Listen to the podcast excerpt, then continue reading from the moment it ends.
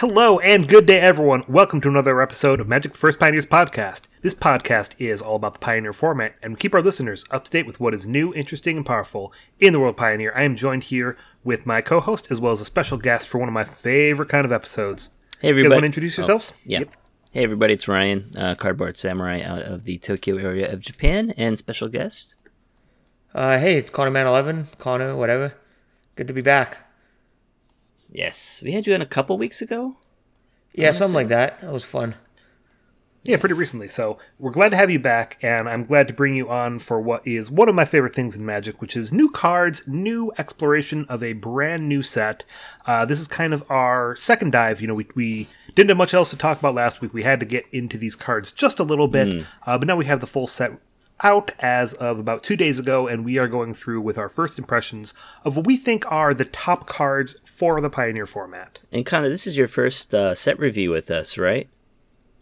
Yeah, first time. Nice, nice. Yeah, we tried to split it up. We got a we had a couple people on before, um, so yeah, welcome to the rotation. Hopefully, we'll have you on for future uh, sets as well. Yeah, sounds good. Yeah, for your explanation and for the listeners, what we usually do with these is we're kind of sitting here. We've got a doc open that's got kind of the cards that we think we want to talk about, and we're just gonna, you know, kind of shout them out, say what we like about them, where they might have a home, uh, where they might impact Pioneer, and then usually I tell Ryan, no, it's bad, Yeah. and we move on. yeah, you guys are Um, the fun police. and then we'll, yeah. so uh, we're, we're kind of looking at some cards that we think will be important, and if you think of one that's uh, not on the list, feel free to shout it out. Um, you ready to start? We always kind of go through WUBRG order, and then you know, artifacts, multicolor, and lands at the Yeah. end. yeah, and guess goes first. Okay, all right. So how do I how do I just start talking about a card? I guess. So start off Yeah, with uh, you know your just pick a white card you like. Um, if it's one that people haven't heard of, or you know not like a big reprint, maybe give it a quick read if you want, uh, and then we'll just talk about it. yeah. Well, the first one I'm looking at here is um, Anointed Peacekeeper, and it's a it's just a three mana, so two colors and a white for a three three human cleric. Very important creature type. They're human, and this card has quite a few things going for it. It's got vigilance, so it's a three mana three three with vigilance, and then it's just got a wall of text here. It says as anointed peacekeeper enters the battlefield, look at an opponent's hand, choose any card name, and then spells your opponent's cast with the chosen name cost two more to cast, and activated abilities of sources with the chosen name cost two more to activate, unless they're mana hmm. abilities. So there's a couple things here very important. Um, it doesn't say when it enters the battlefield; it says as it enters the battlefield. So that's really Okay. that's kind of like a pithing needle effect. When needle goes in the stack, and then you know some people who maybe are new to magic go, okay, needle resolves, and then they're gonna they think they're gonna be able to respond to what pithing needle names, right? And they don't because it says as it enters the battlefield. So you know, big thing here is you play the peacekeeper, and you know it resolves, and you get to look at their hand right away. Your opponent doesn't get to res- to respond to it. So then you can see, oh, they have stomp and two mana. I'll just take the stomp. Now it's four mana, right? So it's a very interesting one that really stuck out for me as just a very interesting card. Like, is it good enough to fit into the humans deck and Pioneer? Hmm. You know, hmm. Mean- That's a good point. Um, you know, and I think that while you're talking about that, that also works really well with Collected Company if you're talking about a Coco Humans kind of deck, because it'll already have entered. They won't have any kind of chance to figure out that one of these is coming to play, and when it's already named something. yeah, it's actually really good there. Actually, that's a good point. I like this along with the other one from Strixhaven, the three one flyer. I can't remember his name, but um, Elite Spellbind or is Elite it Spellbinder? Yeah. So basically, Something you like have that? eight of those effects now, and that is wow. I mean that that's like this is taking hate bears to a whole new level. You know, you get your Thalia on turn two, and then you got your anointed peacekeeper or uh, uh, spellbinder on on turn three, and it's like they won't be able to play anything. I, I think this is gonna. I mean, I don't know if it's gonna be like super super good, but um, just having that option, um, you're gonna be make, giving a lot of people a headache with with uh, that kind of uh, you know either mono white or you know like you said a collected company human sec. I like this a lot. Yeah, I think it's quite a bit better than Spellbinder actually because, um, you know, it's obviously a similar thing it makes it cost two more, right? If it's in their hand, but it also like planeswalkers, right? You know, if they want to uptick their planeswalker that you chose, they have to pay two mana. so it's gonna be, mm-hmm. it's probably pretty good against mono green, right? You can take a Karn or, or a Kiora, mm-hmm. and then even more so. And- you know, you name Kiora and then it costs five to cast Kiora and two to activate Kiora. Like that, that really, really slows it down. Yeah, it's a lot of mana, even for mono green. And is is this just like the Spellbinder as well, where like you know the card um just kind of like forever gains the plus Well, two mana th- ability? that's the big difference between this and, and Spellbinder is that if you kill this first, then you can play your creature or use your ability, and it's not affected at all. Oh. Really? How's it different? I don't remember. I thought Spellbinder had like the same uh, typing or Well, same. Spellbinder exiles and you know gives the card the effect. This it has Okay. on the Peacekeeper that those just abilities it. cost more. It's that's not. true, uh, actually. It's not anything about the Okay, card. okay, name. okay, It's okay. a really interesting card. Yeah, still like it a lot. It's a good choice. Yeah. Right, Kevin, you wanna go next? Uh, I'll jump in with uh, one I've already nicknamed is the Saragon, the Serra Paragon. Hmm. Uh, pretty excited about this card, even though I'm not exactly sure where. It's four mana for a three four flying angel, and once during each of your turns, you can play a land or cast a permanent spell from your graveyard, mana value three or less, and uh, and then once it does that, if that permanent dies later, Yeah. you exile it and you gain two life. That's fine. Totally fine. So it's kind of like the Super Lurrus. You know, it's one more mana, uh, lets you cast up to three drops. Being able to play land is really cool here. Being able to get things like the Fable of the Mirrorbreaker is just going to be awesome for this card. Um, you know, maybe that's not enough to make it see play because you know red white mid range isn't really an art, a deck or anything like that. But I would love to be able to play this kind of card, and it's just a, a sweet one here. I mean, like, Could also see playing Angels. I mean, yeah, it, like you said, it's super Lurrus. How is this any different from Lurrus? You know, except that you know, Lurrus, of course, you know, doesn't exile when the card leaves, but you know, Well, it, this doesn't have. This isn't the eighth card in your hand at the beginning of the No, game. no. That's- Yeah, and that's it's the big four difference, mana. yeah. and- that, yeah. but the effect is really good because basically you're going to be paying five mana or six mana to play Lurrus. Anyways, this comes down on turn four. You can start playing stuff, you know, as soon as turn five. That's like a turn earlier than Lurrus, right? Maybe. Yeah, companions are just busted because you can pay the three mana Yeah. at any point. Like you just play a regular game of Magic, and then oh, oops, I have this other thing that exists. Yeah. That that's Yeah, insane. I like it a lot though. We'll definitely find somebody will definitely find some way to uh, take advantage of you know always re- returning something from from the graveyard, and the fact that it's also it's a. I mean, I guess permanent was also Lurrus, but it, that it's three mana, like that's the key point, like Kevin said. Getting that Fable back is Yeah. nasty. Yeah, well, yeah. The other thing with Fable is that if it exiles itself and comes back into play, and then it dies, that's a different permanent because it went to exile. Mm-hmm. So that that you could just keep rebuying if you wanted. Nice, nice. Yeah, so the important thing, like with Saragon, is it's an angel. So I think, like I, I think for me, to be honest with you, I think this is one of the cards that's going to be like classically overhyped. Like it's not a bad card, but I don't think it's like amazing.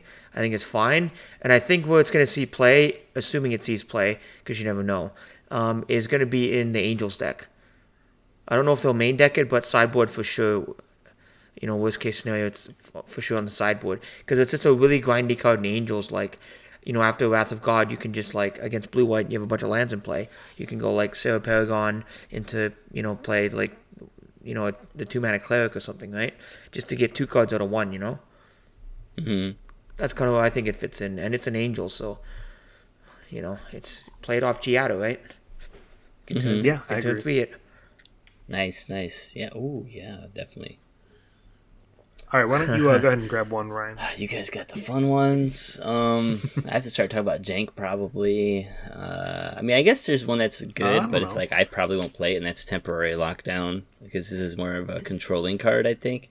So it's one white and a white uh, enchantment, and when it enters the battlefield, exile each non-land permanent with mana value two or less until temporary lockdown leaves the battlefield. I mean, against a deck like black red, um, black red, uh, what was it? Uh, uh, sacrifice. Oh, sacrifice. Yeah. This is really good for for Yeah. a white deck to have. So, um, I would say against that, against mono red, it would be really good, and maybe even like mono blue.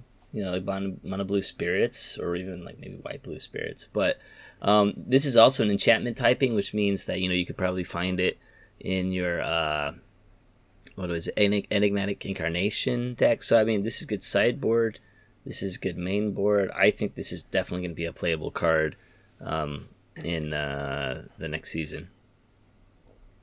Yeah, it's really. I'm glad you chose this one because this is a really powerful card. Like there's a lot going for it here. It's only three mana, mm-hmm. so in blue white control, you know, slam this on the draw on turn three. You know that's gonna hit most most of everything that's in play already for your opponent. Like against mono red, as a mono red player myself, I'm gonna mm-hmm. be getting clapped by this too many times because you know the mono red decks are like you know Swiftspear Eidolon Commando or whatever. Like most of the things are mm-hmm. two or less, and the exiles too. So you know even if I have an mm-hmm. Anax in play, you know I'm not getting any tokens. So it's, mm-hmm. this card is really good, and I think definitely is Yeah. going to slot someone in blue eye control. But you know I guess time will Th- tell. that's what I was going to say. Is that this card does seem really good, but I don't see very many decks that would be able to run it yet. Um, so I'm excited to see if this changes anything. You know, even even main deckable. If this is answering, you know, everything from mono green that's low on the curve, mm-hmm. um, you, it, it might end up being that there's a deck that can play this. yeah, it's it's a card. And there, there's also the possibility of uh, blinking it too, and just keep on locking down, you know, newer cards as they come out. Gross. That's just nasty.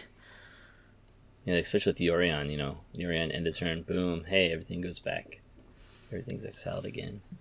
Well, so there's actually a card next to it I'm looking at. Mm-hmm. that take up the shield. Um, it's kind of random, but it's just I just saw it and like remembered. Um, I'd keep an eye on this common. Take up the shield. That Yeah, one is the uh, oh, that's the uh, plus one plus one and lifelink indestructible. Yeah, because it works with a little card called Boros Reckoner. Mm-hmm. And then that's infinite life, if you can deal it damage. Yeah, you know, we, we already had that in a black card. There's a black one that gives plus, you know, the, the same effect basically. Yeah. Um, you could still play Reckoner probably in black red, I, but I, I haven't been able to get that to work. Yeah, well now the thing is we have, um, you know, just another piece. You know, another Yeah. four. So, and I mean, you know, if you want to build the Reckoner deck, you've got, I think you get Painlands. but Sulphur Springs is coming in, right? The Rakdos Painlands. So, you can play three colors Yes, now. let me double check that. You can play three colors easily now with you know because you were red black before, right? And now you can Mm-hmm. now you can play white for take up the shield because now you have all these okay. Painlands. So. All right, is it back to you, Connor? interesting- Right? Uh, that I think that was just Connor naming that card. Yeah, I I'm guess gonna so, go yeah. ahead and grab. uh, yeah, I mean, uh, I'll go ahead and just grab one. Uh, you kind of talked about Banish Sleeper already, so I Yeah. don't know if we want to talk about that one again. That one's like the one that can kick her and sacrifice. Yeah, I realized yeah, was have great. Um, you know, I'm also excited about maybe Resolute re- reinforcements, Mm. and that kind of leads us into the fact that there's a lot of cool tribal cards in this set. Uh, I'll probably be talking about it a lot this episode. Is that I love that. I love tribal cards. I love seeing them how they were done for the most part in this set. So that kind of segues me into saying like let, let's quick talk about Valiant Veteran as maybe the first of these, and unfortunately in some ways in the worst. You know, this was a two mana two two core soldier. It gives your other soldiers plus one and plus one, and you can pay five and exile from your graveyard to put a plus one plus one counter on each of your soldiers in play. Uh, you know, this is two mana two two lord, which I feel like that in general has been kind of weak. That extra effect's nice, but it comes from the graveyard, so it kind of has an extra cost there. It's expensive too. Yeah, I mean, I mean, I was looking through the the soldiers. There's actually really good soldiers in there, but I don't know what you get for playing soldiers over playing uh, humans. You know, humans has better synergy. I think there's uh, in a vacuum there's kind of strong cards in soldiers, but there's a little bit less synergy amongst all the soldiers altogether. Does that make sense? I could see that. Uh, real quick, I want to hear what uh, Connor has to think about this because I'll say more. Happy to talk about soldiers. Yeah, so I think one of the best, like it's it's it's kind of similar to like back when I was trying out knights and stuff, right? It's like mm-hmm. okay, why are we doing this over humans, right? You know what's mm-hmm. the what's the plus side here? Well, the biggest thing was, you know, when I was playing knights, I couldn't play Thalia's Lieutenant, which I think is just one of the best humans ever printed. It's not the best, but it's definitely up there because the card is just insane. It's just really busted, and so, you know, Valiant Veteran's not a human. And not being a human is huge because, you know, you're going to have, like, there's a bunch of really good humans, like Thalia's Lieutenant, right? that says when enters battlefield, you put a one counter on each other human you control. Well, Valiant veterans are core soldiers, so you kind of need, you know, you kind of need these um, really good soldier style cards, and then it's like I just don't know if there's a card like Thalia's Lieutenant in soldiers that you can play because every humans deck, you know, that was ever played in Pioneer had four Thalia's Lieutenant, and it's always been a staple for you know people just forget about it because you know it's just always there, but that's just how good the card is. You build your humans deck, that's one of the first things you put in it, right?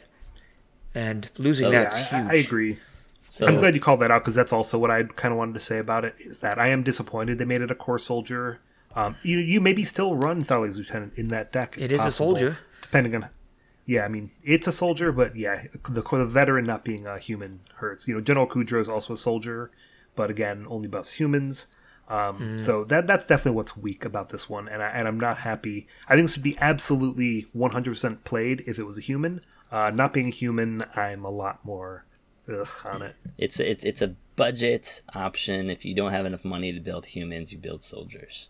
Uh, I don't. I, I haven't gone through the math yet on that, Yeah. but doubt. Yeah, I don't know. Right. I mean, I don't know. It's classic. Like, So- why play this instead of humans?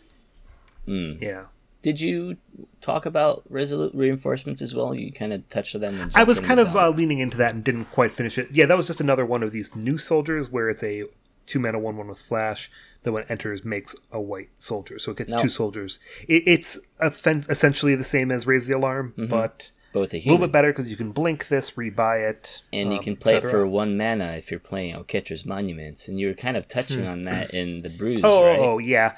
Um, I'm not going too hard into that discussion right now. I don't think that's going to be a good deck. It's just, I guess, a Well, another could do. fun deck. I mean, I, I did want to point that Sure, out. I think having a body on this, being able to return it from the battlefield or from the from the graveyard and all that stuff, is is better than um, uh, raise the alarm because they're both at instant speed. They both create two bodies, and just having an actual creature body, I think, is going to make it a much better. And not to mention having two effects at instant speed now. Uh, I would not be surprised to see this show up in um, some kind of token stack you know we haven't had a token stack in forever and you know maybe it's time there's there's definitely a lot of supplemental cards for it Yeah, it's interesting you say that. Um, that it's good having the body. Mhm. The other problem with that is that, so when your tokens deck, raise the alarm makes two tokens. Resolute reinforcements, the new card only makes one, right? So it's like, do you want more tokens in your tokens deck? Probably, but uh, that deck's not really, you know, it's not really a real deck right now. i mean Maybe it's two bodies it only makes one but yeah it depends on if you want the tokens or if you just need the bodies right Yeah, because I know there's some effects where like, ooh, your creature tokens get plus one plus one or something or whatever. Mm-hmm. Yeah, like, tap yeah, a yeah, creature true, token true. do stuff. So that's a little interesting. And the token that it makes is not a human. Hmm. Whereas the resolute reinforcement itself is a human soldier, and then it just makes a soldier. So Mm-hmm. this is also interesting. Interesting. um is that my turn or, or do i get another one i don't know Yeah, go ahead. Go ahead. Uh, no, that was kind of finishing mine. I wanted to start the cycle of the defilers. You know, I think all of them are somewhat playable. The white one maybe not as much as the other colors, but um, defiler of faith five five five mana, so it's three and two white vigilance, um, and it gives you basically all of your uh, white mana symbols basically become Phyrexian symbols. You can pay two life for them. Um, so and it reduces that by one white mana to uh, to cast if you paid that life. Um, and like they said, only white mana, so it's not the colorless. You still have to pay that. And then uh, it says when you cast a white permanent spell, create a one-one white soldier creature token. So I think this is probably the worst out of all of them, but I still think there might be some uh, some decks that you could you know play this in because it's white permanent spells. So you know anything that maybe I don't know was like five mana or four mana or whatever before you can start to kind of I mean, do you guys remember White Devotion? Um, can you Yeah. imagine being able to throw in more White Devotion and just pay life to like gain more life and stuff like that, equal to like the you know I, I don't know. There was some stuff like that just gains you life in that deck, I believe, right? I mean, that of course. even still, I, you know, I, I play White Devotion and I wasn't interested in this. Um, if you guys, if you're listening and you're kind of like Ryan and you're saying like this guy seems playable, he seems fun just as Seems a beater, yeah, go look at um, God Eternal Oketra. Is kind of the same card, also a five mana. That's like a three six double strike, which is a lot better. And whenever you cast a creature spell, you get a four four with vigilance instead of just a one one. That card has not seen any play. That card won't see any play, and that card's better than this card. So I think Defiler is just not going to see play. Period. Yeah, I mean, whenever people get cheap spells, they tend to break them. I'm, I'm, I'm a wait and see. I'm a wait and see. Hmm. We'll see. I'll be proven right. I mean, I'm writing an article about trying all of them, but it, okay. I still don't think it's going to be uh, you know any good All right. here. Anything else you guys want to talk about? Um, In mono white, yeah, Yeah. Go ahead, Connor. not really in white. I mean, uh, there is another defiler I think is going to see play, but that's a different color. So Th- Touch th- on yeah, that that, later. that's good. I am excited to talk more about the other defilers. Um, the only one I wanted to shout out was Leyline Binding, the six mana domain artifact or enchantment. Uh, it, it has flash. It's six mana, but it costs one less for each basic land type among those you control. And it's a you know an O-ring effect when it enters, it exiles a non-land permanent until this leaves play. Uh, biggest reason why this is interesting is because the Enigmatic Incarnation deck. I know probably talk about it way too much on the show for the amount of people that actually play it, but it's still a deck that's near and dear to my heart, and it's really easy to get that with the Nylea's presence. Uh, makes your land into all five types. So this is a one mana, and then it turns into a seven mana from uh, yeah. From Enigmatic. So th- that's kind of cool. Just wanted to make sure it gets a shout out here because that should see play in that one deck. well, maybe Blink Hmm. to Light too, right? They play a Triome and then it's just three mana, and that deck always goes turn one. Yeah, Triome. and that's then, not unreasonable at all. Yeah, Triome Shockland. It's two mana Oblivion Ring Flash. It's pretty good. We'll see. We have some we got some jank left in there. We'll skip that. Maybe we'll put that up in uh, the uh, pod live chat later. The other cards we didn't. So you can see the uh, other things that we that. that, that Ryan added to here that I'm like, Yes. why is that on the list? Yes. All right, why don't we jump right into blue then? I kind of finished it up there. So Ryan, why don't you start off blue? I have no idea what's going. on. Okay, there was like w- one or two cards that I liked in blue, and I might as well just take the best one. Um, Vodalian Hexcatcher, the Merfolk Lord, finally that we've been waiting for. uh, Flash, other Merfolk get plus one plus one, and sacrificing more Merfolk to counter target non-creature spell. Unless uh, its controller pays one, so we've been trying to force green white um, uh, Merfolk forever after you know Ixalan came out, and you know they just they, they were lacking. I don't know if it was the power or the tricks, and I think you know Vodalian Hexcatcher does all that. Um, I definitely think uh, we'll we'll see a lot of people playing it. I don't know if it'll be good. Maybe tier two. It might just reach tier two now. yeah. Uh, but I don't think it'll be top tier yet, but it'll, it'll definitely start. You know, people will work on it and start to optimize it this next season. So, what do you guys think about the Hex Catcher? um. Why don't, why don't you go here first? Yeah, thanks. Um, yeah, so touching on the Merfolk decks that people have tried to make work in Pioneer, and especially when the format was kind of newer, you know, the deck was around a lot more. It's just playing a bunch of medium cards. That was the problem. Mm-hmm. Every card, you know, none none of the cards were like, like you look at humans with Thalia's Lieutenant, which we talked about earlier, right? Like the Merfolk decks in Pioneer don't have that, and just jamming these two mana lords, you know, mm-hmm. is just like super medium, right? And we all know, like you guys touched earlier, I think on it, that you know a two mana lord has just not been good in Pioneer. That's exactly what it is. And I mean, this is a lot more going for it. Um, the flash is huge, but the ability to sack a merfolk and then to counter target non creature spell and control pays one mana is insane. That's a really good ability. And actually, I don't think this is a pioneer card. Um, I think it's it's gonna see play in modern. Hmm. Like well, I know we're not really a modern, you know, we, we don't really talk about modern much, and I, I don't play modern that much, but it is very good there because you can flash in and then counter someone's, you know, whatever crashing footfalls or living end, right? So I I wonder if like um what was the one that makes a whole bunch of uh, oh, but th- those are elemental tokens. Never mind. I was gonna say, hey, we can make a bunch of Merfolk tokens and counter everything. Nope, nope, doesn't work that way. The Master of the Tides oh yeah, Master of Waves, yeah. or Master of Waves, yeah, yeah. Right. Never mind. I mean, we'll keep So an eye I'm, on it. I so- think I'm more excited about this. Uh, you guys know I've already got like three Merfolk lists that I'm ready to talk Oh, about, but that'll be probably another episode, maybe. Uh, I, I think I'm more excited about this because it is a good card, and I almost want to say that if Merfolk becomes really good, it might not even be as much because of Vodalian Hexcatcher, possibly more because of Vodalian Mind Singer. Um, so this is the other Merfolk that I'm really excited from this set. It's a three mana two two Merfolk Wizard. Uh, when it enters battlefield, you can kick it. So you can kick it for one in a red or f- and or for one in a green.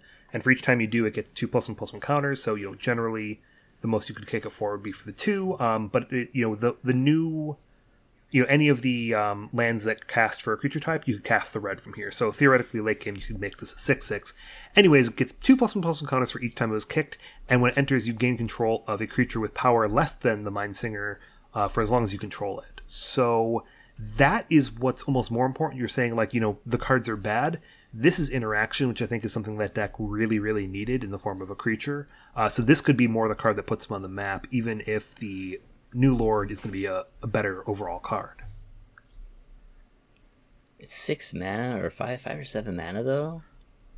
Well, okay, but I mean, it's In a two-two. You're, you know, you're Yeah. gonna cast it as a two-two, or you're gonna cocoa it in as Yeah. a two-two, and it can steal an elf, it can steal a monastery swift spear, Now- it can steal a um, a thing in the ice, and then they have to kill this before they can kill your lords, before they can kill your other creatures, if the Lord's already in play and it comes in, it'll have that higher power anyways. You don't really need to kick and it. that's the other thing too. Yeah. yeah so it, it can be much bigger than just a two-two. Okay, okay, that's not bad. Yeah, I can see that then. Definitely we'll see some play in those uh, Merfolk decks.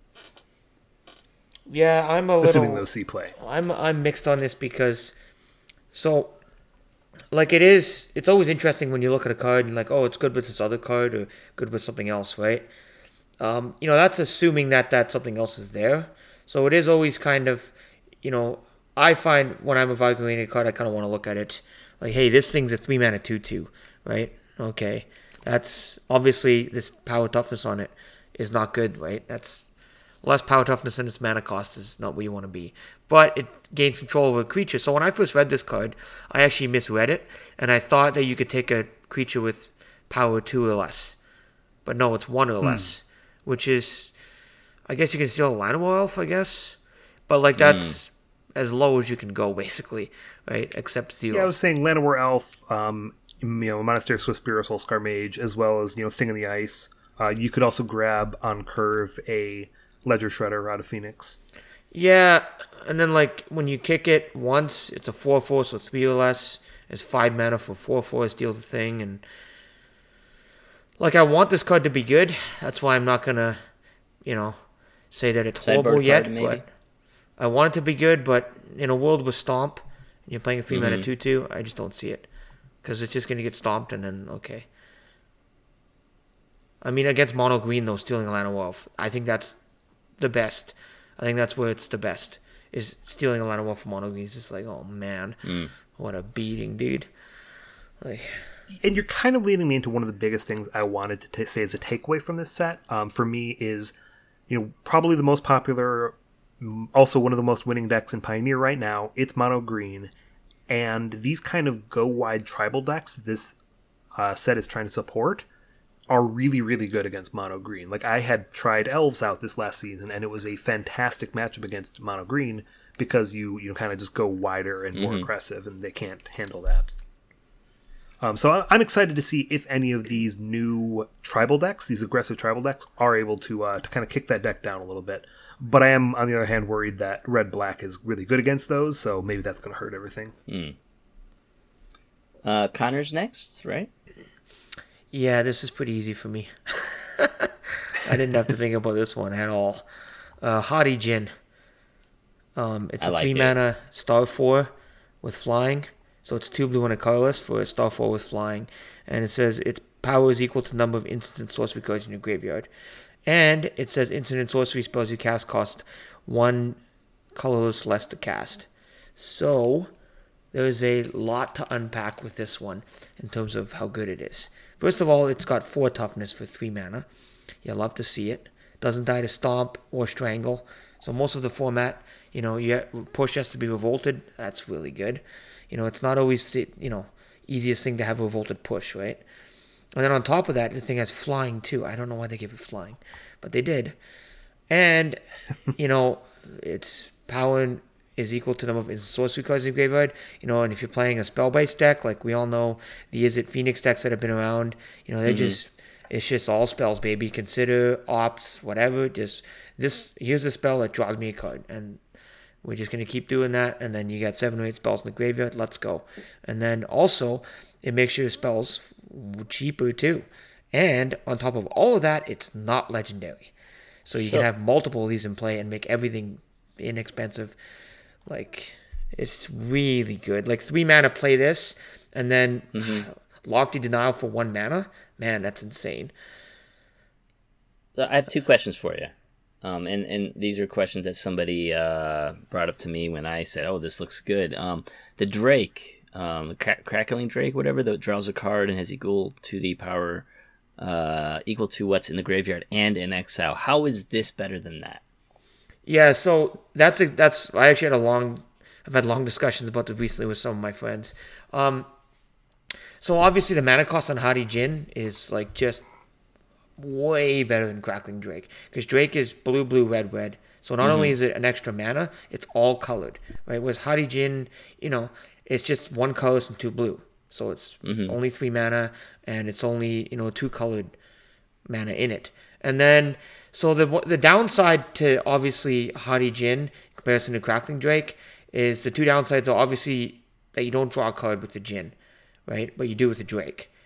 But Djinn costs one less mana, so that's you know a concession that you know you're probably willing to make for for the Djinn to be cheaper. But the biggest thing here is that the Haughty Djinn doesn't count the the instants and sorceries in your exile, which is really big in a format when you have ancest when you have uh, so I was gonna call ancestral recall, um, treasure cruise still legal, right? Which which you want to delve stuff away. So that I think is the biggest thing is how important is it going to be to count cards in in your exile and as opposed to Djinn not counting that. But mm-hmm. man, the instant and sorcery spells you cast cost one less to cast. It's like So- really good. That's kind of like Baral, right? The one three that also Yeah. lets you like loot whenever you counter a spell. I'm wondering if they could work together like in tandem, just make like two mana less, and then you have like all these like one mana straight up counter spells. Yeah, know, like I like wonder. you have a good Blue point red there. permission. Because I know Yeah, blue like- red. uh, yeah, so go ahead. I was gonna say blue red control kind of like died off, but I wonder, you know, hey, maybe we can, you know, play that because I know that that kind of didn't want to play as many of those like one mana cantrips. You know, having one mana less in your casting costs, along with this, and also with via like Baral, for example, that means you could play some two mana and three mana cards and get really good value off of them. Just an idea. Well, hey, Cruise is one less mana, right? But like, Yeah.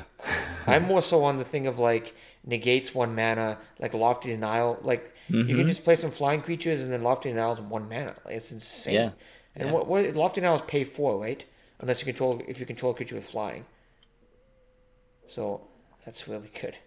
I'm definitely have Kevin- a deck already built with this. I'm ready to go. Is Kevin? Are you? Kevin's the naysayer. He's the party police. So, is there anything you want to say about this? Yeah, I just I think I would play the Drake instead. I think the fact that this doesn't do anything if they rest in peace, um, it doesn't. You know, if they're exiling your graveyard, which is something they already want to do, that's why that card was playable in Phoenix. Is because you know if they're if they're trying to uh to beat you out by exiling your graveyard, then you can just you know play the Drake and then that's still good. And this doesn't do that at all, so I don't see when I would want it. It you know, it would have to have a new deck, and I don't know what that would be yet. Okay. I agree, hundred percent. All right. So, Kevin, are you next or? Yeah, I don't have too much in blue I want to talk about. Like, there's a couple cards here I think that are all right, worth trying. Um, like, I definitely think there's some cards you know worth trying. Like, I see one that's worth trying in Lotus. I see one that's worth trying in like a Phoenix deck. Um, I I'm going to talk about maybe one more for me, which is sorry, Yeah. Rona's Vortex. Um, this is a new unsummon effect. It's you know a blue to return a creature or planeswalker uh, you don't control to its owner's hand. Which you know it does matter that it's only one you don't control, but it also has kicker for two and a black. You can make it that instead you put that on the bottom of their library, so it can turn into a four mana actual removal if you need it to be. I I know that people are talking about a lot of these uncommons in the set are really good. So yeah, Rona's Rona's Vortex definitely I like. Um, and I guess there's a couple more if you don't mind just take talking uh, taking them all right now. Uh, like you said, the Lotus one, Lotus Field Joint Exploration, uh, one in a blue instance with kicker green, and scry two draw a card, and if it was kicked, you can put a land card from your hand onto the battlefield. People are saying this would be really good in Lotus. Um, you know, put your Lotus into play, for example, or whatever. Um, Pact of the the nego- sorry, sorry, protect the negotiators. Uh, one in a blue instant with kicker white, and if it was kicked, create a uh, one one white soldier token. And uh, it says uh, counter target spell unless its controller pay, pays one for each creature you control. We talked about this a little bit last week, I think, um, as maybe something to be in like the Jeskai uh, um, Transmogrify deck.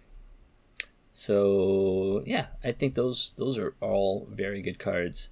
And I mean, and if you don't want to talk about the other, uh, you know, commons uncommons, impulse. Everyone's saying finally we get an actual impulse. In. Yeah, I was going to say that I think the more likely change for Lotus Field is that right now they're playing Shimmer. Uh, Mm-hmm. Impulse is just this tiniest bit better. Like, Yeah. it, it's a hard one. You know, it's nice to get a few gimmies where you're like, hey, this will see play because it's an obvious one to one upgrade. Yeah. Uh, but it's very, very little time will have any impact on the game. Yeah, but those a lot of good commons, uncommons in blue. I definitely think we'll see those will see a lot of play. Um, so this was there's nothing else you wanted to really talk about, Kevin? Uh, anything from you, Conorman? Um, I mean, I guess we should touch on the phasing of Zhalfir because it is technically a Wrath of God effect in blue for 4 mana, right? Yeah. So that's like a four mana saga, so two colors, two blue. And it's got this new thing that we have called Read Ahead, which says you choose a chapter and start with that many lore counters. And then just a regular add one after your draw step, skip chapters, don't trigger. You know, you sacrifice after third chapter. So you can basically start at whatever chapter you want. And the first and the second chapter, exile target, uh, ex, sorry, another target non-land permanent phases out. And it can't phase in for as long as you control um, the phasing of Zhalfir. And then the big one here is the third chapter, and it says destroy all creatures on a blue card. Whoa. And then for each creature destroyed this way, its controller creates a 2 2 black Phyrexian creature token. So it is interesting that's a blue wrath. I don't know how relevant it is. They get two twos. It looks pretty bad, but, you know, Wizards is uh, breaking the color pie, I guess, and giving Well, blue wrath the gods interesting. Didn't Theros have like the Cersei's thing where like they all became pigs? Or is that like an X blue blue spell? I'm Yeah, I think it's an familiar X blue blue. Um, this this is definitely better because it's going to hit more things for cheaper, Mm-hmm. uh, and it, it's definitely a cool card. I think it's worth talking about, but I don't think it'll have a home in Pioneer just because of the blue controlling. You know, the kind of decks that are blue and would want a sweeper have better options. I think. Yeah. Could could I this see agree. play an enigmatic? not likely. You know, I guess it is four mana, um, which isn't bad for an enchantment in that deck, but But, I wouldn't okay. think so. All right. Well, you guys want to skip the rest of blue, move on to black? Let's do it. Yeah, I think we could do that. So who goes first this time? I Well, I haven't grabbed one in a minute, uh, so I'll just jump Oh, in. yeah, go, uh, go, Evolved go. Sleeper uh, is the one mana human.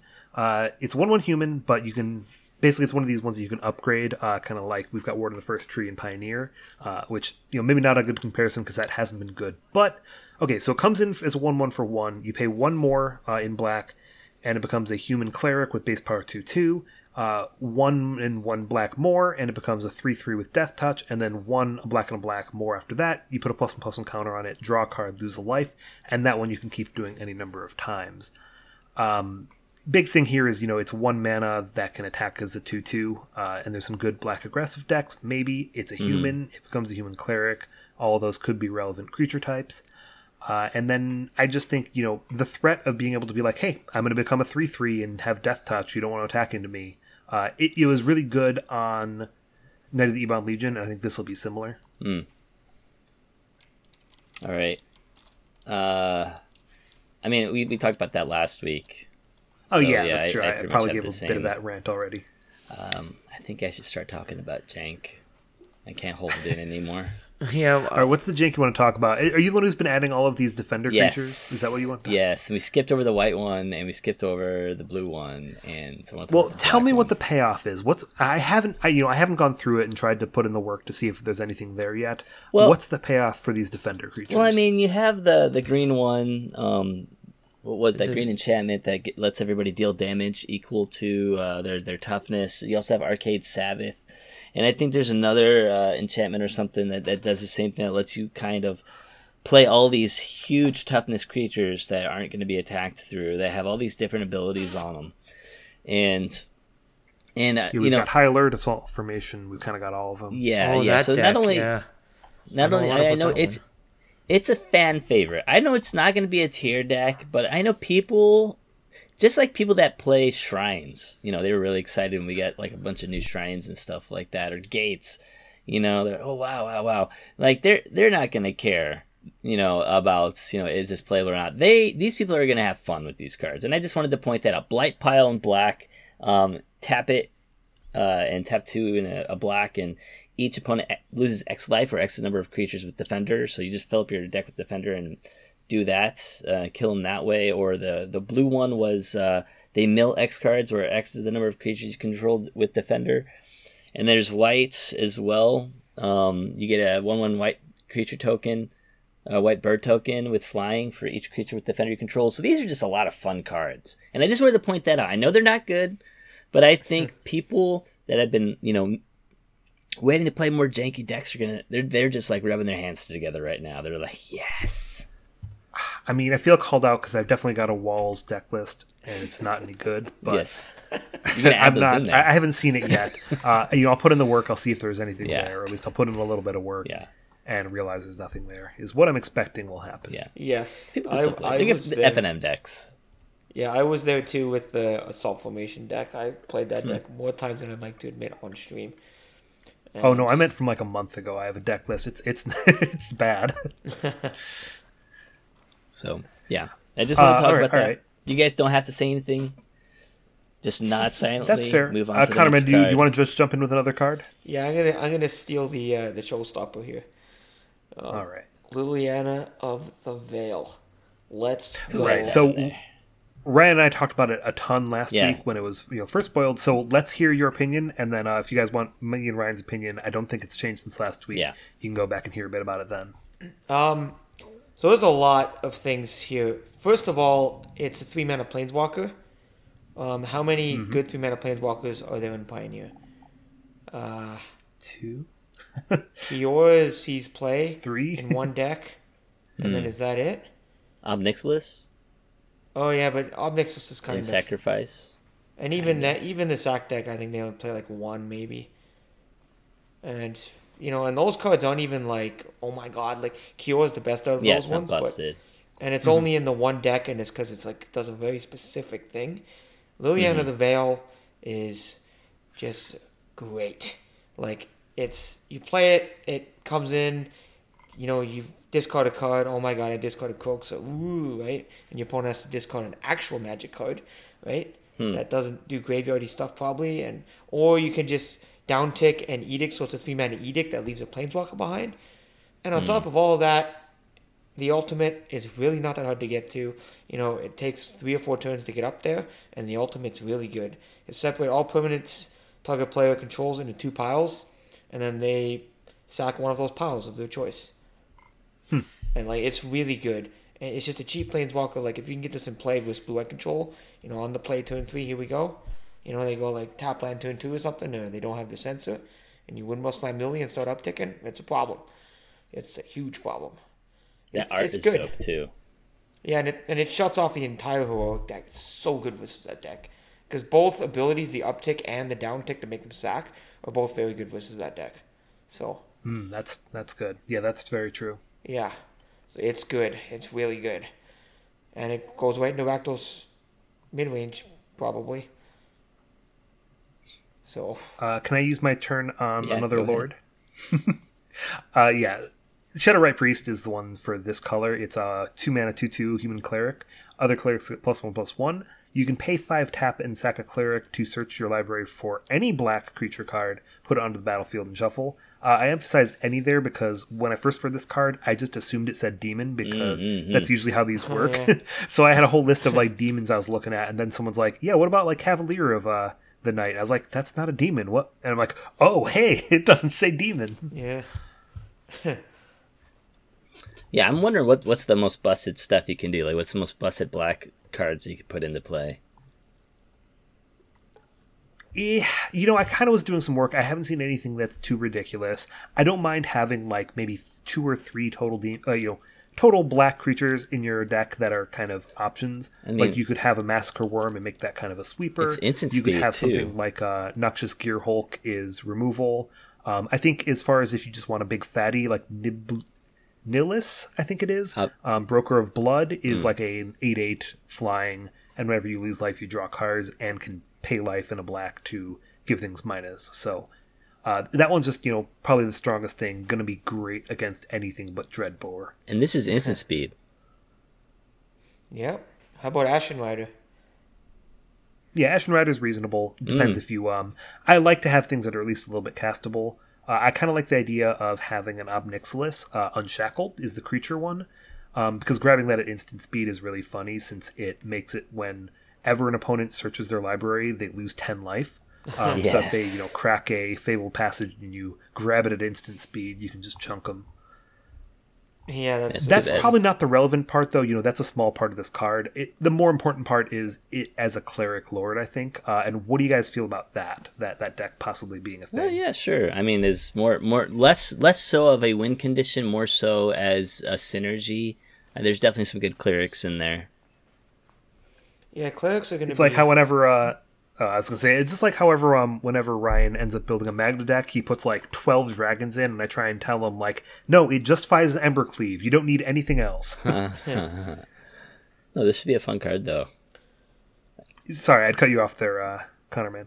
Yeah, all good. The cleric thing is going to be interesting because so the cleric deck list I've seen and the ones that I looked at and went, you know, okay, sure, like this seems, you know, better than like the fact that it's a, a lord in clerics. Clerics doesn't really need that. Like that's not what the clerics deck is doing. Like the clerics decks, a lot of times that you know people are playing are like kind of like life gain style stuff, and there's a card that says like whenever you gain life at the beginning of your end step, each opponent loses that life type of deal, and there's like stuff with that. That's kind of what clerics is doing, and this card just pumping other clerics is like to me it was just kind of random. Like we're hmm. just like, oh, why did we get that? Like that's kind of weird. And then the big thing about the ability on it, the huge thing is it says sacrifice another cleric. Xaxie's a cleric. Hmm. So, and obviously five mana is a lot, but sacking another cleric's like, because you can't even sack itself. So, I don't know. I think this card is going to be completely non existent. Hmm. Yeah, Yeah, I'm interested. That that is a good point about like the life gain kind of clerics or the aristocrats kind of clerics not being the best for just a, a defined like undefined lord like this. Um, so maybe it will need to get that ability to be slightly useful. Like even the threat of activation, like you can never attack into this if they've got mana and a cleric in play. Yeah, that's true. Yeah. Uh, can I go next real quick, or Sure, yeah, go ahead. I actually want to talk about some of the uncommons and, and commons. And one of the cards that really stuck out at me was Knight of Dusk Shadow, two two human knights for one in a black. It has menace.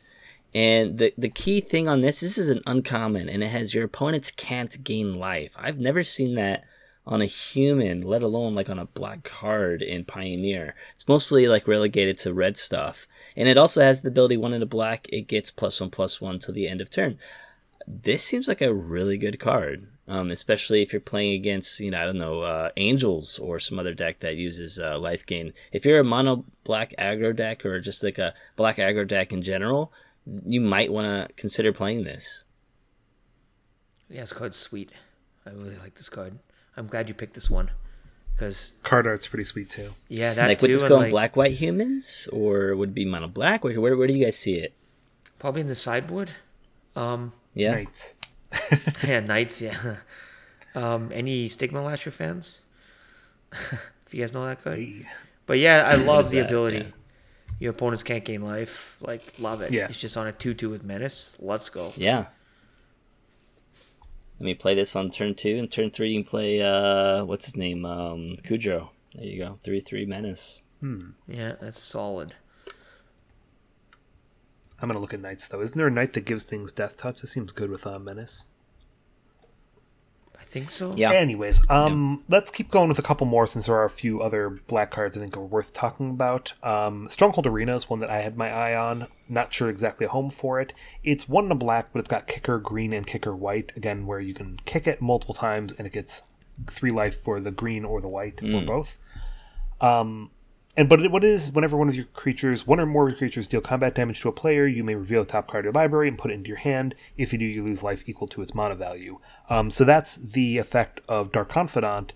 And this, you know, it's two mana and can maybe be drawing you a card every turn is kind of interesting to me. Uh, I don't even need to be playing this in like an Abzan deck. I could be playing this in mono black possibly. Just want to make sure you know don't get distracted by the kicker. That could be nice, but I don't think that's necessary for the card to be strong. Yeah, yeah, I, I definitely think this will see some play. I'm just not sure how we'll see play.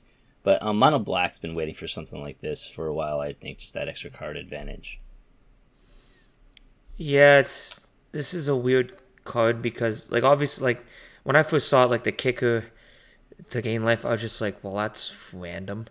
Like it felt like it was just text that didn't need to be there and should have just been flavor text because I miss flavor text, but um because it's been soft banned for the last like three years. You right? miss vanilla creatures. Yeah, but also big thing here for me is like when you're looking at putting like a card in your deck, and there's I can't think of them right now, but there's been a lot of cards where like, okay, this does the thing I want to do, but like, you know, it's in my, um, you know, it's in my enchantment deck, but it's not an enchantment, right? So this is kind of my worry about it in mono black because I really like the effect and the two man enchantment. Like I'm pretty down that like whenever one my creatures control deal combat damage to a player, like basically you're drawing a card, right? But it's not a creature, right? And then if you're bringing this in against a deck, you know where you want to draw cards against removal tribal, then mm. that what are you sideboarding out? A creature, right? Feels bad, mm. man. And the next thing you know, top deck stronghold arena, opponents at two life, you got no creatures in play, and you play it, and it's does you know So- it's it doesn't feel good in that sense. So, so, so you're saying I should play it in a tokens deck? okay, I, gotcha. I guess. I mean, it still only triggers once, though. Ever one or more? Yeah, it only triggers once. Like if you have three creatures deal damage. Mm-hmm. But you're more likely to draw cards, which is Pog. There you go. There you go. All right, um, Kevin, you're the next. Yeah, let me shout out another one here real quick as a you know we should talk about it, but I don't think it's going to be any good. Is cut down. Um, people were excited about it. It's instant for a black, destroy a creature with total power and toughness five or less. Um, so if it's like a one four or a three two or a you know two two, whatever it is, as long as the total is less than five. Um, I don't think this card's actually going to be any good, just because Fatal Push is better enough. Um, I think that you'll th th you know go through the creatures like whatever you can find. I can't find anything that doesn't die to Fatal Push that would die to Cut Down. You know, for you know nothing that's five or more CMC that has less than five power and toughness. So um, you know, maybe it's the fifth, sixth copy of Fatal Push, but I don't think there's any decks that want that many copies of that effect Yeah. yet. It also misses a lot out of red black. Like, would you play this over? Uh, I know some people are playing like the the Bloodchief's Thirst or whatever. That that's at sorcery speed. Would you play this over that because of the instant speed? No. You would still I play don't think so. still play the, the only card? I'm thinking of would be like Den of the Bugbear Mm-hmm. is killable by cut down, but not by um, the sorcery speed. Yeah. But that's like the only card I can really think of. You know, it doesn't. This doesn't even hit the other man lands. Oh Okay. yeah, that's right. Jeez. This this card misses a lot. Ledger Shredder with a counter on it. Like, you know, a flip thing in the ice.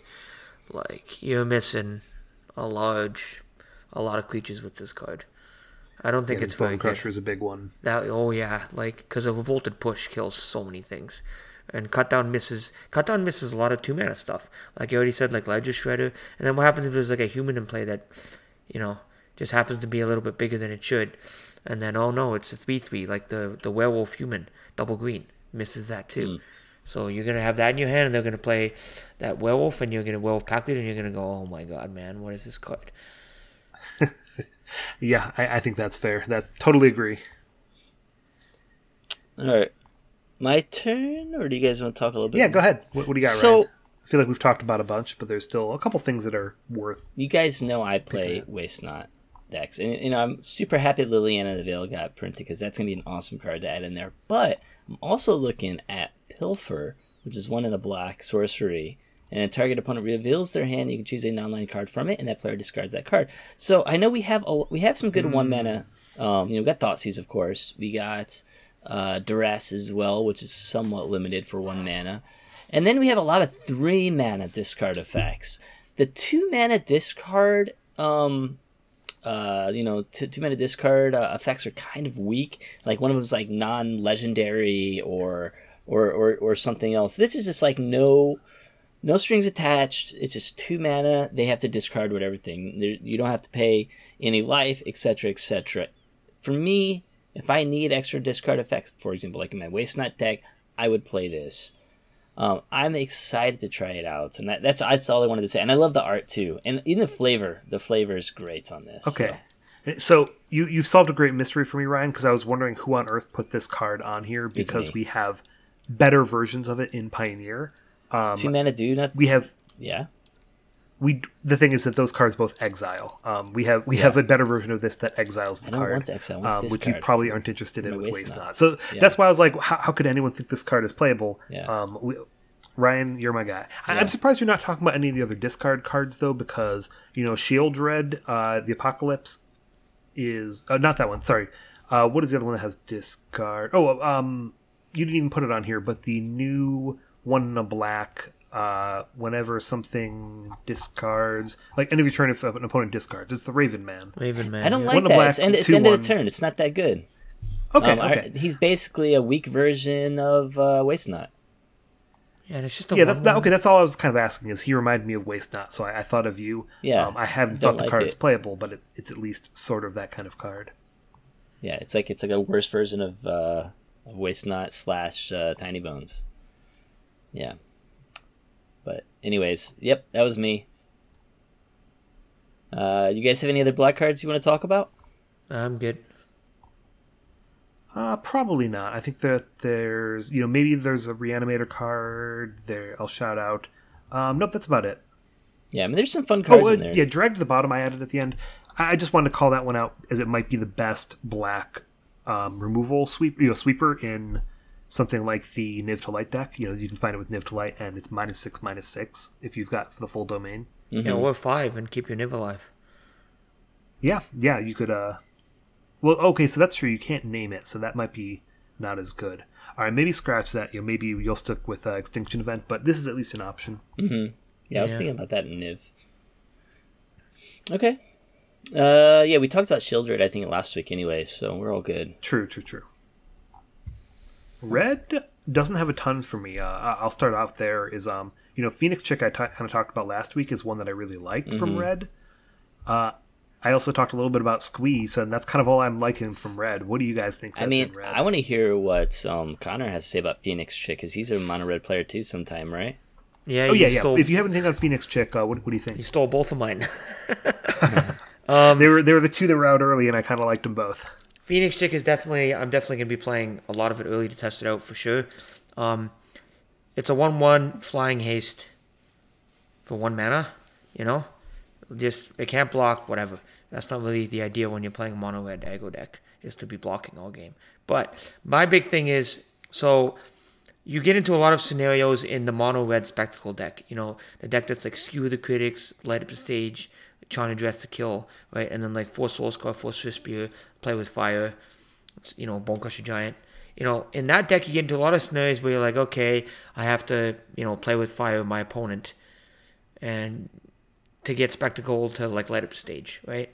Which feels pretty bad because you're kind of using a card to to play this other card, which gets you two cards, so it's kind of like a net even. It's pretty medium.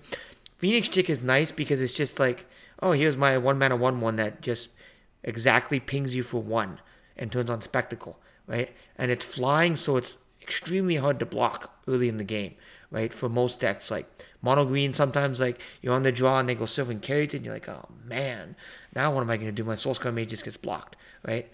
Well, Phoenix Chicks flies over that and lets you mm-hmm. easily get spectacle, and it's a and it's on a permanent, so it's like every turn you have this flying thing that just you know you can ping your opponent with and get spectacle, right? And in that sense, I really like it. And then also, it's obviously got a bunch of other text in it. Just randomly feels like it was added on there. It says whenever you attack with three or more creatures, you may pay two red. If you do, you return Phoenix Chick from your graveyard to the battlefield, tapped and attacking with a one-one counter on it. So that's also interesting, getting it back later. Like it, now, it's got some versatility to it later in the game, right? So I think right now I like it a lot in the mono red spectacle deck, specifically the spectacle mm. version over specifically Soul Scar Mage. You play this instead of Soul Scar.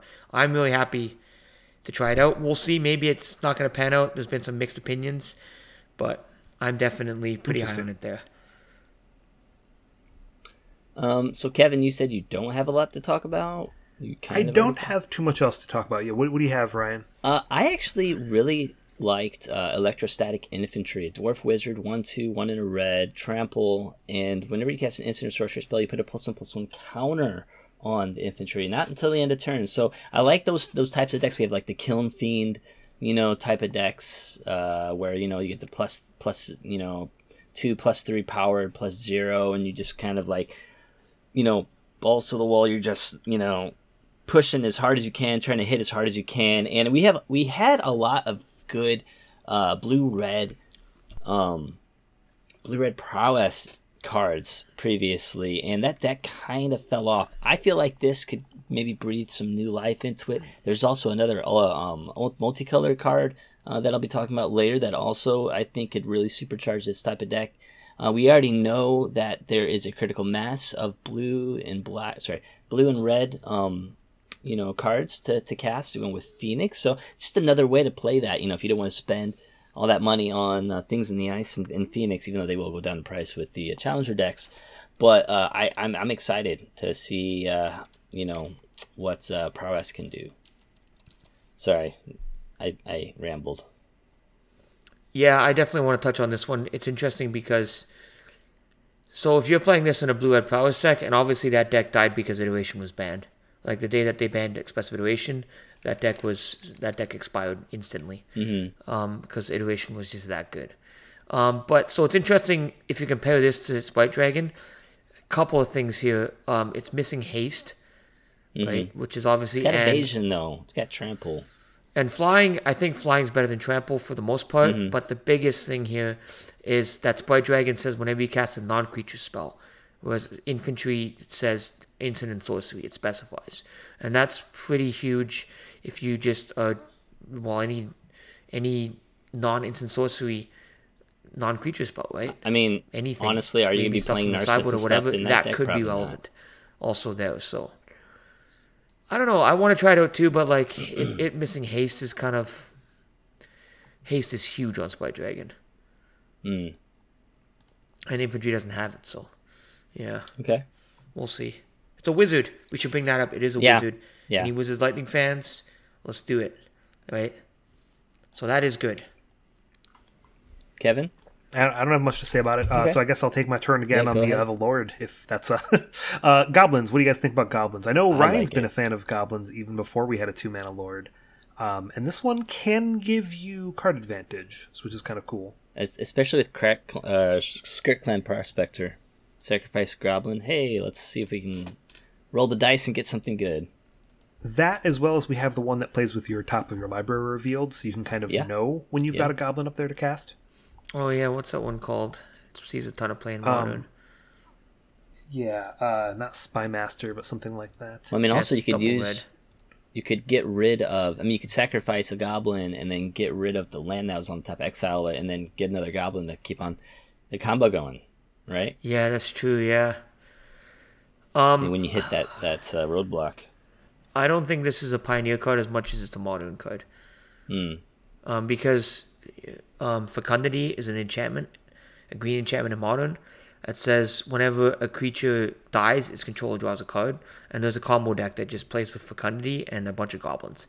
And you have Skirk Prospector, Mogg War Marshal. You know, you sack your Mogg War Marshal, and when more Marshal dies, you get another token. You get a red mana, you draw a card, and you know you can see how this can spiral out of control really fast until you hit like Empty the Warrens and give all your goblins haste and win, right?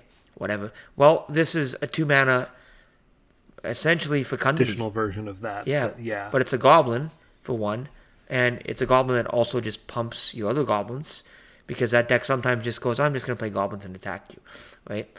And then, you know, it just has this fecundity style ability where exile top card of your library whenever a goblin you control dies. And notably, I won't comment on that because we don't have it in Pioneer. But, Yeah, which is really that's interesting. That's cool. we don't have it in Pioneer. And notably, fecundity triggers when your opponent loses a creature too. They draw a card, so this is only for you. So it's Yeah. yeah, I think it just goes right into that deck. I think maybe they play it, but that's modern, right? In Pioneer, it is interesting. We don't have that effect yet, so we'll see how that goes. Um, and it is just a two mana Goblin Lord, so it's really an hmm. interesting card, huh? No, I'll play it. I'll I'll definitely work. I'll, I mean, I'll, I'll play it and then get angry that it doesn't work. Yeah. Welcome to booing, I guess. Yeah, Sheesh. I'll buy and I'll buy four. You know, I mean, if they have that for like less than a dollar, I'll, I'm gonna buy four. I'm gonna buy a playset when it comes out too. I will never not buy Lords. So I'm just uh, rereading one of these here. I've got one more, maybe if you guys don't have anything. I have I've got tons. a, a one or two, yeah. Yeah, why, why don't you guys go? Because I just went.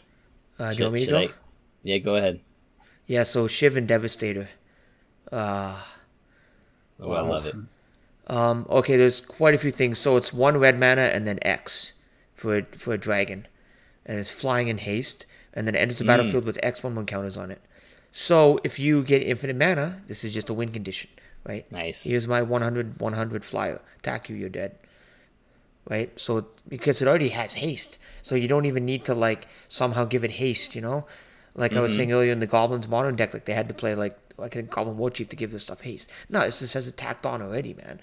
And like people, it's you know, there's already a deck in Pioneer, um, Grinning Ignis, where you can loop Grinning Ignis.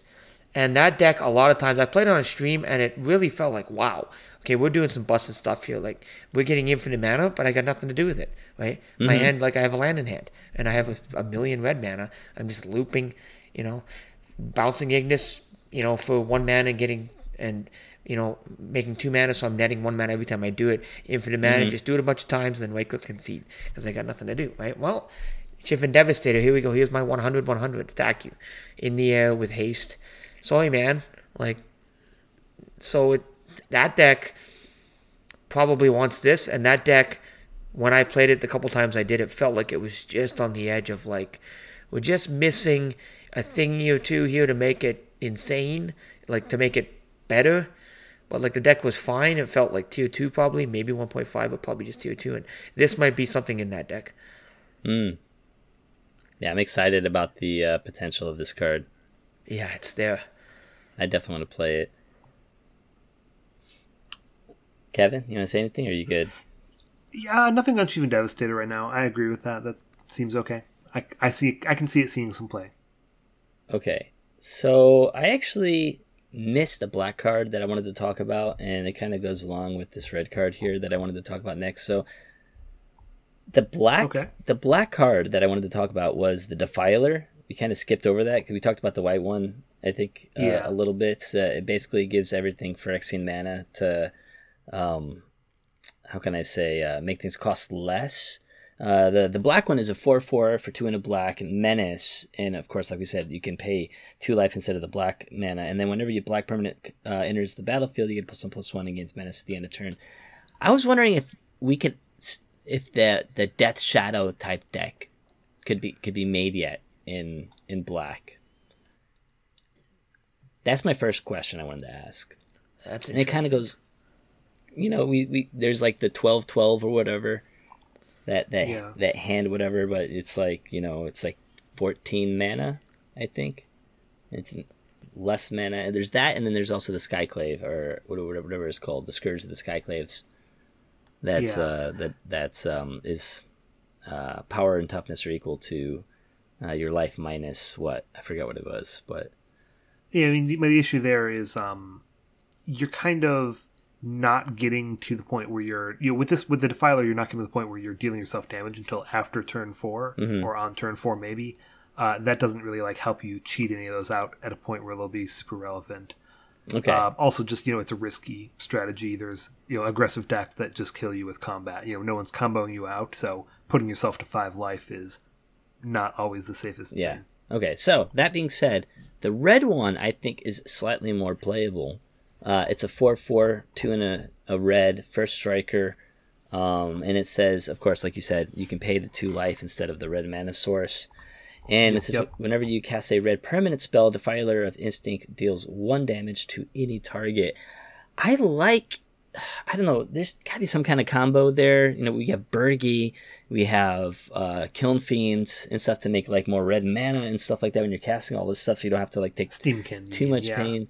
And then like also, uh, I, I remember like Big Red in the back in the day had experimental frenzy type stuff. So I, I feel like there's some kind of combo there with with this, either with Birgi or with uh, you know like just playing like your whole deck uh, with a, a Kiln Fiend in play and a experiment uh, experimental frenzy. Uh, I think it needs a lot of testing, but I don't think this is a bad card. I mean, I've told you I'm writing an article on uh, how you can combo with each of these. I'll to Uh, read it I- afterwards. Yeah. I will say that um, I think as a you know I don't expect that to be a real deck.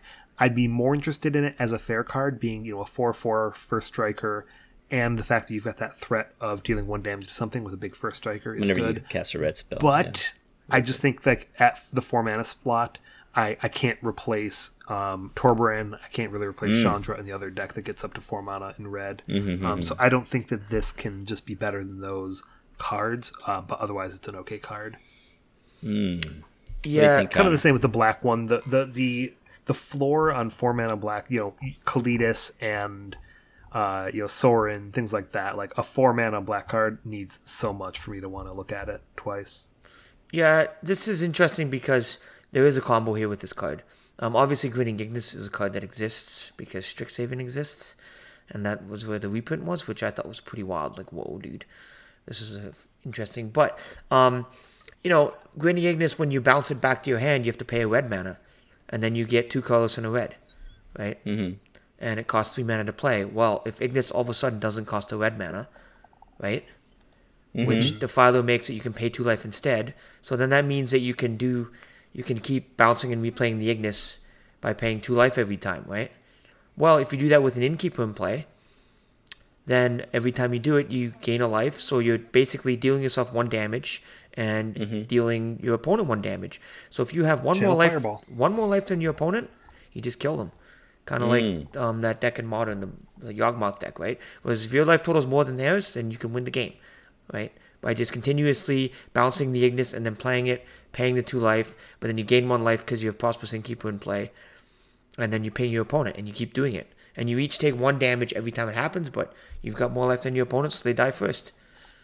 Yeah, like you were kind of saying about not having a payoff for that deck. This is it enables it and its payoff in one. Yeah, and Innkeeper's already a part of the deck just because it's like just a decent ramp spell, right?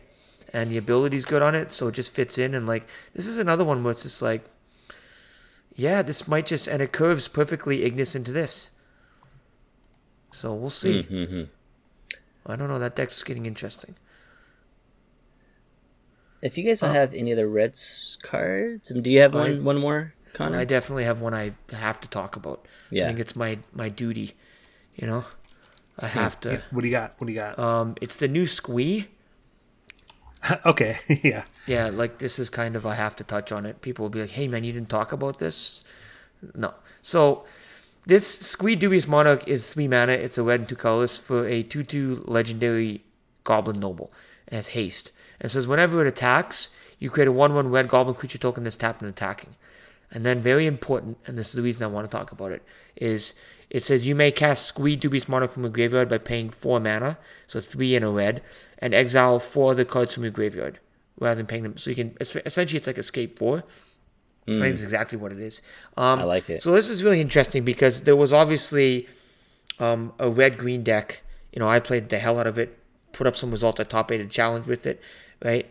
It was around for a while, maybe like a year and a half ago, something like that, in Pioneer. And it was just basically, you know, you're playing the eight line of elves, and then you play Goblin Rabble Master, Goblin War Chief, which are just three mana two twos that make a one one at the beginning of combat, tap and attacking, mm-hmm. right?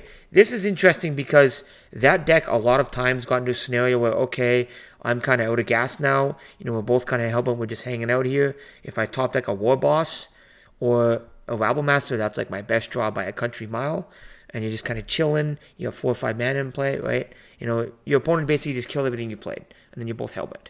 This card's really Yeah, nice because they kill it early. You just get to recast it later, which is something where I'm like, I, I read this card so many times, and I went, man, like, and I just remembered the amount of games I had where I ran out of gas in that deck, and yeah, the the fact that it has Escape Four is just like, wow. I'm really looking forward to testing this and with the pain line coming into the red green pain line, this is Mm-hmm. high up on my to test list for sure. Agreed. I, I was excited about this one and did touch on it last week, so glad you brought it up as well and to hear your opinion on it. Um, I'm just gonna move us on to black. I'm gonna say like you know we've got kind of this set green? review doc. Uh, yeah, green. We've got the set review document. The couple that we had on here that we didn't name. Somebody was interested in the Elder Dragon War. There was Jaya Fiery Negotiator, Keldon Flame Sage, Radha's Firebrand, Sprouting Goblin, and Yeah. Smash Dust. So, and one of those is a you know eighty dollar card. Um, clearly, we mentioned them in the set review just by naming their name. uh, I'm happy to go to green though. Yeah, we'll post all this stuff up in in the, the dis- Discord later for people to check out the honorable mentions that we didn't talk. Sorry, that we didn't talk about. Uh, you know, green. I'll touch on the Defiler just because we've been talking about all of them. Five mana, six six trample. Uh, it has that effect for green permanents, and whenever you cast a green permanent, you put a plus one plus one counter on each of your creatures. Uh, I think it's decent, but I don't think it can replace um, the what's the six mana one with or the five mana one with vigilance, trample, reach. Uh, you know, draws cards and all that. Oh, I the kind of Cavalier? fit. Yeah. Yeah. if you're uh, not the Cavalier, but the um, Uh, kind uh, of remember the name, Gargaroth? right? Yeah, Gargaroth, Elder Oh, Gargaroth. Gargaroth. Mm. Yeah, those are two very Uh, different. you know, as far as being a five mana six six that doesn't do anything immediately for you, the ability is nice, but as your curve topper, it's not going to be crazy. Um, I feel like this is more of an EDH card, Mm-hmm. unless if you're looking at this in some kind of unfair Yeah, aspect, which I am trying to do but haven't really done yet. I like this one the least. oh, oh, I don't, I don't think I like it the least by any means. Um, I just don't think that it will be, you know, I don't yet see it being a big impact on Pioneer. Well, the first thing I thought was mono green, right? And does that help it when you're trying to, you know, because that's usually what the deck's problem is. Oh man, I'm just a little choked on mana, right? And this obviously can help stuff. You know, you can just pay life to make things cheaper, right? To get green costs out of there. So, does that help the deck at all? I'm not sure. It does. It is worth exploring though, because maybe because this has happened a lot. We're like, oh, never mind. Actually, this card is just a four in the deck because it's insane. Gold Controls is hmm. free now, right? Like that's you know you pay six life to play it instead of paying any mana, and then you dump your hand into play and tap your Nykthos, right? So it's interesting there. Like there are some interesting lines. You know, Cavalier's only two mana with this thing in play, right? I mean, Well, so no, you can only do it for one green. So Cavalier would be four mana and two life. Um, you couldn't take away all three of the green with this card. Oh, really? Yeah, so you pay two life, and that reduces it by green. It, it doesn't let you do that multiple times. Oh, wow. Uh, never mind. Wait, wait, really? I thought you could use it for all the green sources. No, No, so o- only for one green. You know, the Man, other ones are one black, one blue, one white, one Dude, red. that's such a huge bummer. So there's got catch Really? me from souls. You may pay two life. Yeah, it that's it says okay as an additional cost to cast green permanent spells, you may pay two life. Those spells Ah. Never mind, cost they're not good. g- green mana less to cast if you paid life this way. I think the red one's still good because it still works with Ignis, right? Mm-hmm. That's probably the Yeah, that best still one. works with Ignis. because you only need the one. But yeah, this one's not. You can't make free Old-Growth Trolls. I'm out. Yep, there we go. Um, All right, why don't you go ahead and do one, Ryan, here, because uh, that was my. sure. Well, my Connor, pick. you can go, Connor, because I think I've been talking a lot. Um, I've had a lot of Okay, I guess I have to find one. Oh, you- you don't okay, yeah, here we go. like. Leaf Crown Visionary um, is the elf. Let's go, any elf fans listening? Uh, big elf fan. there you go. oh, listening. listening. he's he's it. talking. He's not even listening. He's talking. The elves are sweet and Pioneer, but not playable really right now. They're like tier three, maybe, maybe tier two. But this is just another. It's two green for one one elf druid. Other elves you control get plus one plus one. And big thing here, whenever you cast an elf spell, Mm. you may pay green mana if you do draw a card. So that's pretty sweet. Because like oh So- like it it turned your line of late game into like I can't remember the card, but two mana Visionaries, one one draw card. Yeah, Elvish Visionary exactly. Exactly. Yeah. So that's that's kind of sweet. And then maybe late in the game you start chaining stuff together. Mm-hmm. I mean, you don't even need to play rebuild. Visionaries. I know some some decks, some versions maybe play them back in the day. I don't think you need that anymore, though. Yeah, I think that's long gone. Um, I've played elves as recently as like last season, so I'm really excited to have some new elf support. Um, I am a little bit more cautious on this one than I might immediately be, only because it being a one-one. Um, so I've played a lot of Clan Caller, and that always felt like one of the weakest lords, just because. Um, you know, compared to spirits, in the spirits deck, you're all like three toughness on your lords. Um, so if you have two lords in play, you can't get hit by the three mana red sweepers anymore. You know, a lot of the three mana, or even you know any red removal will miss it at four toughness. You would have to have like four lords in play in order to protect your lords, and your lords will usually be the smallest thing, meaning you can't really attack in because they're the thing that your opponent's most trying to remove. Um, so it, it just makes it feel like being a one-one. It feels very flimsy. There's a lot of times it won't be able to attack. It'll be the first thing that can get hit by removal, and it doesn't help your team stay safe from sweepers. So all of that makes me a little bit hesitant on this card. Um, still excited to play some elves, and like I said, really, really good deck into mono green. So How- that that might be where it can uh, do some damage. How many lords do we have in green now? For elves, was like my is this eight? So this is the second two mana one. We don't really have any three mana ones, a and we've got one. two at four mana, Yeah. which Ooh, that's really huge. playable. Getting the second two mana one's actually huge. Yeah. Yeah. Okay, so that's. I mean, we'll see. It the, the draw a card thing is great. I like that. Um, geez. Can I go next? Because I got a card. Yeah, that, go ahead. That, I mean, I'm just gonna skip over all the rares and mythics, and I'm just gonna go to Tear Asunder, which I think is a super powerful sideboard card. One in a green, instant.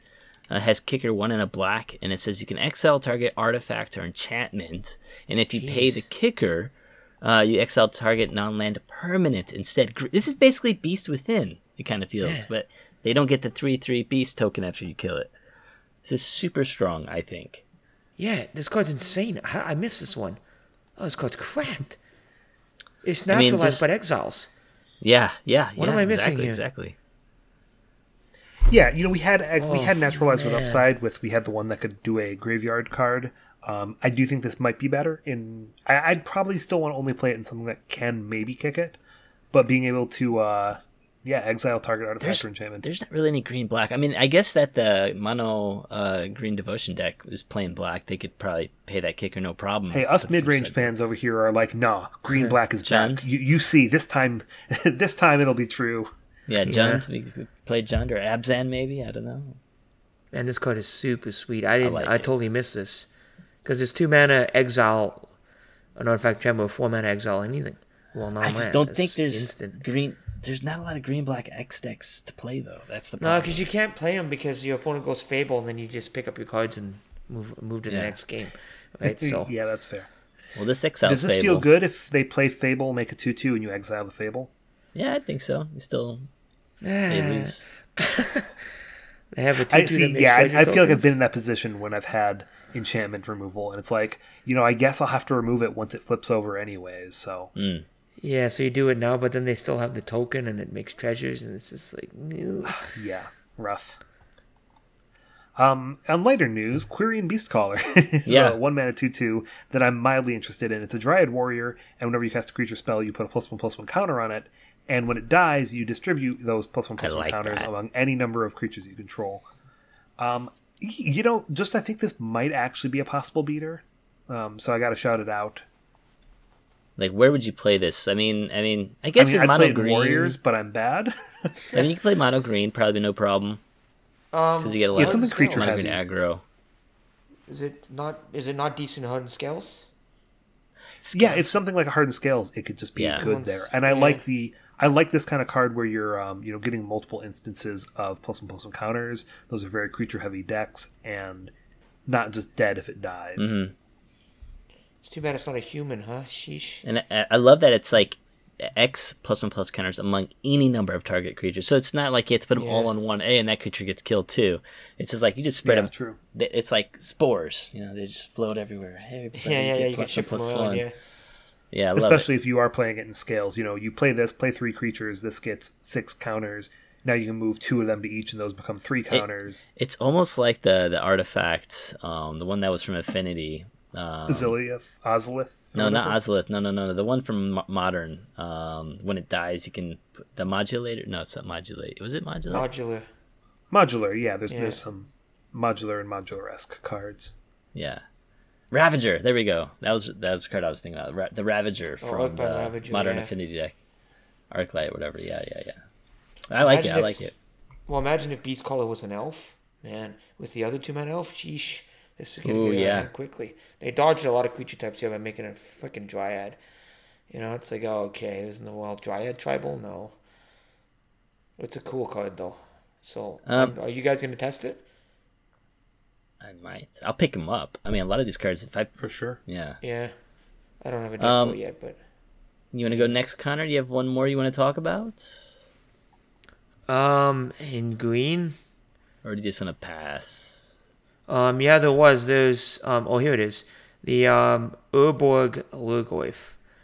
Um, ah, played a lot of the Dreadless Dredge deck on my stream in Pioneer. Uh, that deck is at best medium, but it's like you know the prize amalgams and and um, you know the three mana three one that if you gain three life you bring it from your battle graveyard to the battlefield tapped and Narcomoebas to get the amalgams back and creeping chills and then just you know mill cards like Tome Scour one mana mill five. Well, that deck already played green, I think. There was kind of a couple versions that some of some of played green. And Urborg Lhurgoyf is an interesting card in the deck. It's two mana, so green and a colorless, for a star and then a one plus star. And it's a Lhurgoyf. So it's kind of like, you know, for the boomers around, you know, Tarmogoyf, you know.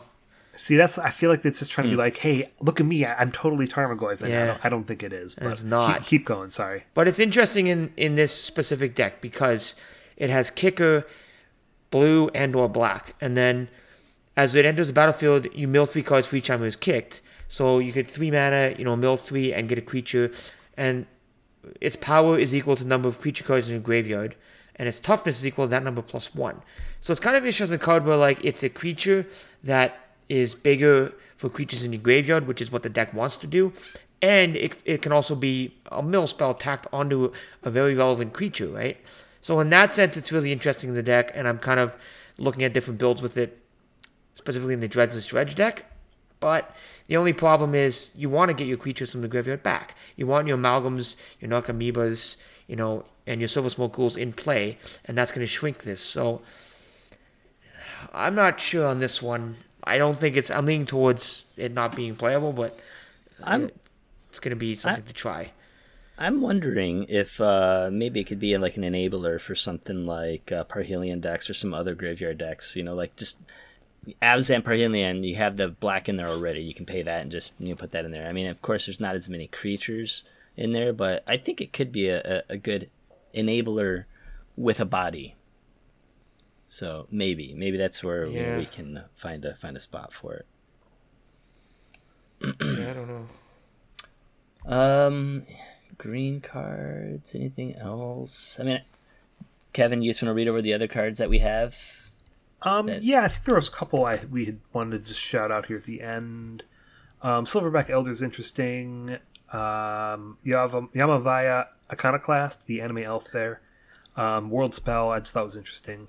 Um, that's probably it. We could probably I, move on to yeah, multicolor. I also thought we're going Lone long Speaker here. was another card I added because people were talking about that with like uh, some kind of some kind of scape shift deck that we haven't really talked about yet.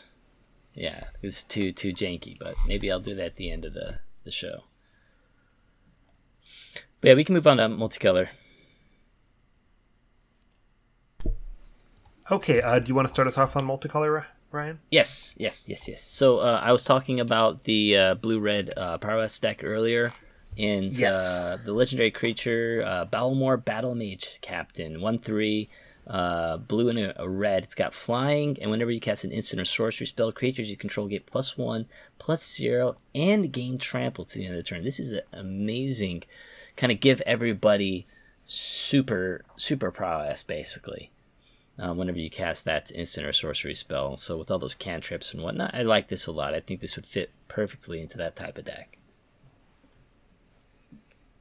What do yeah, you do guys you guys remember there was a Magecraft card for two mana? I think it might have been a cat actually, which is Pog in white.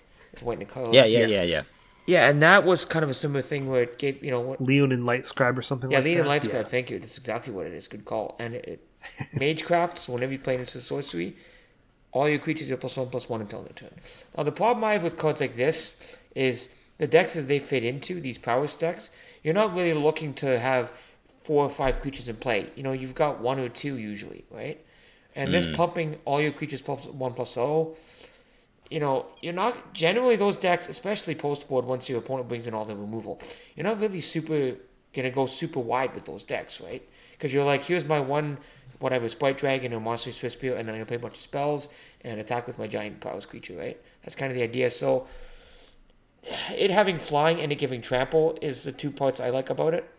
But it's also legendary too, so you know, which is actually huge because having multiples in play, they pump each other, which would be insane.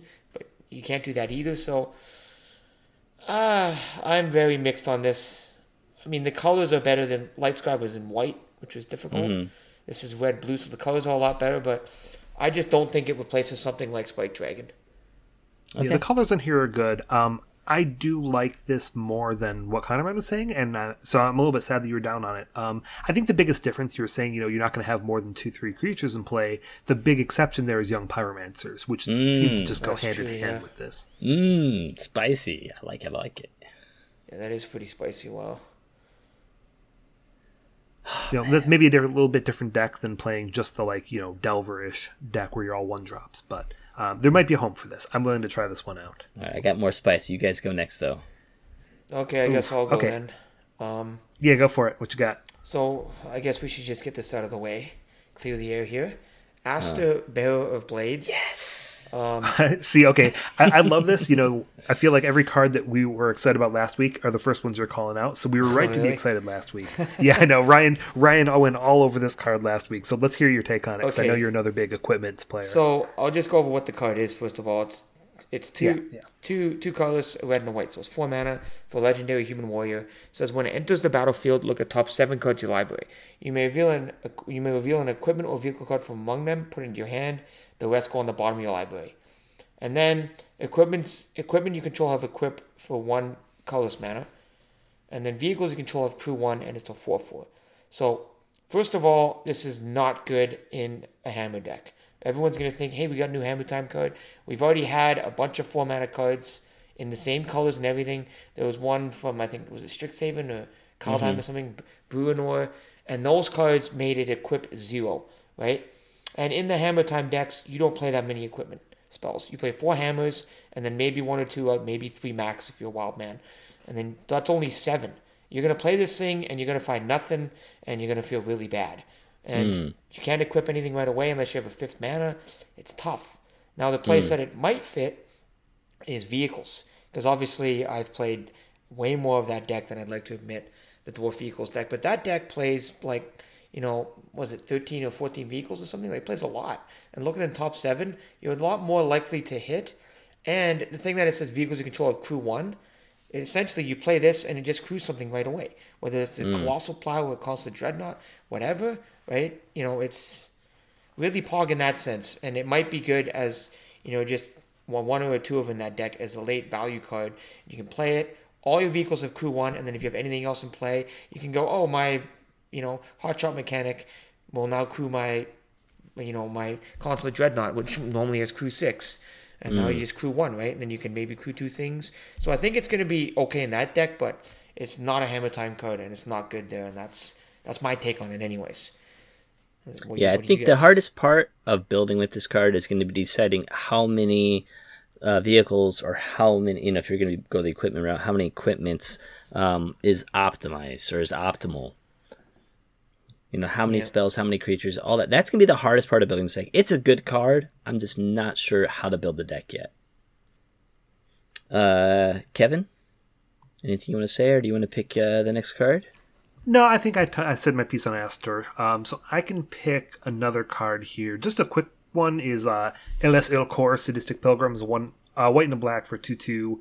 Phyrexian Kor Cleric. It's uh, 2 2 with Death Touch.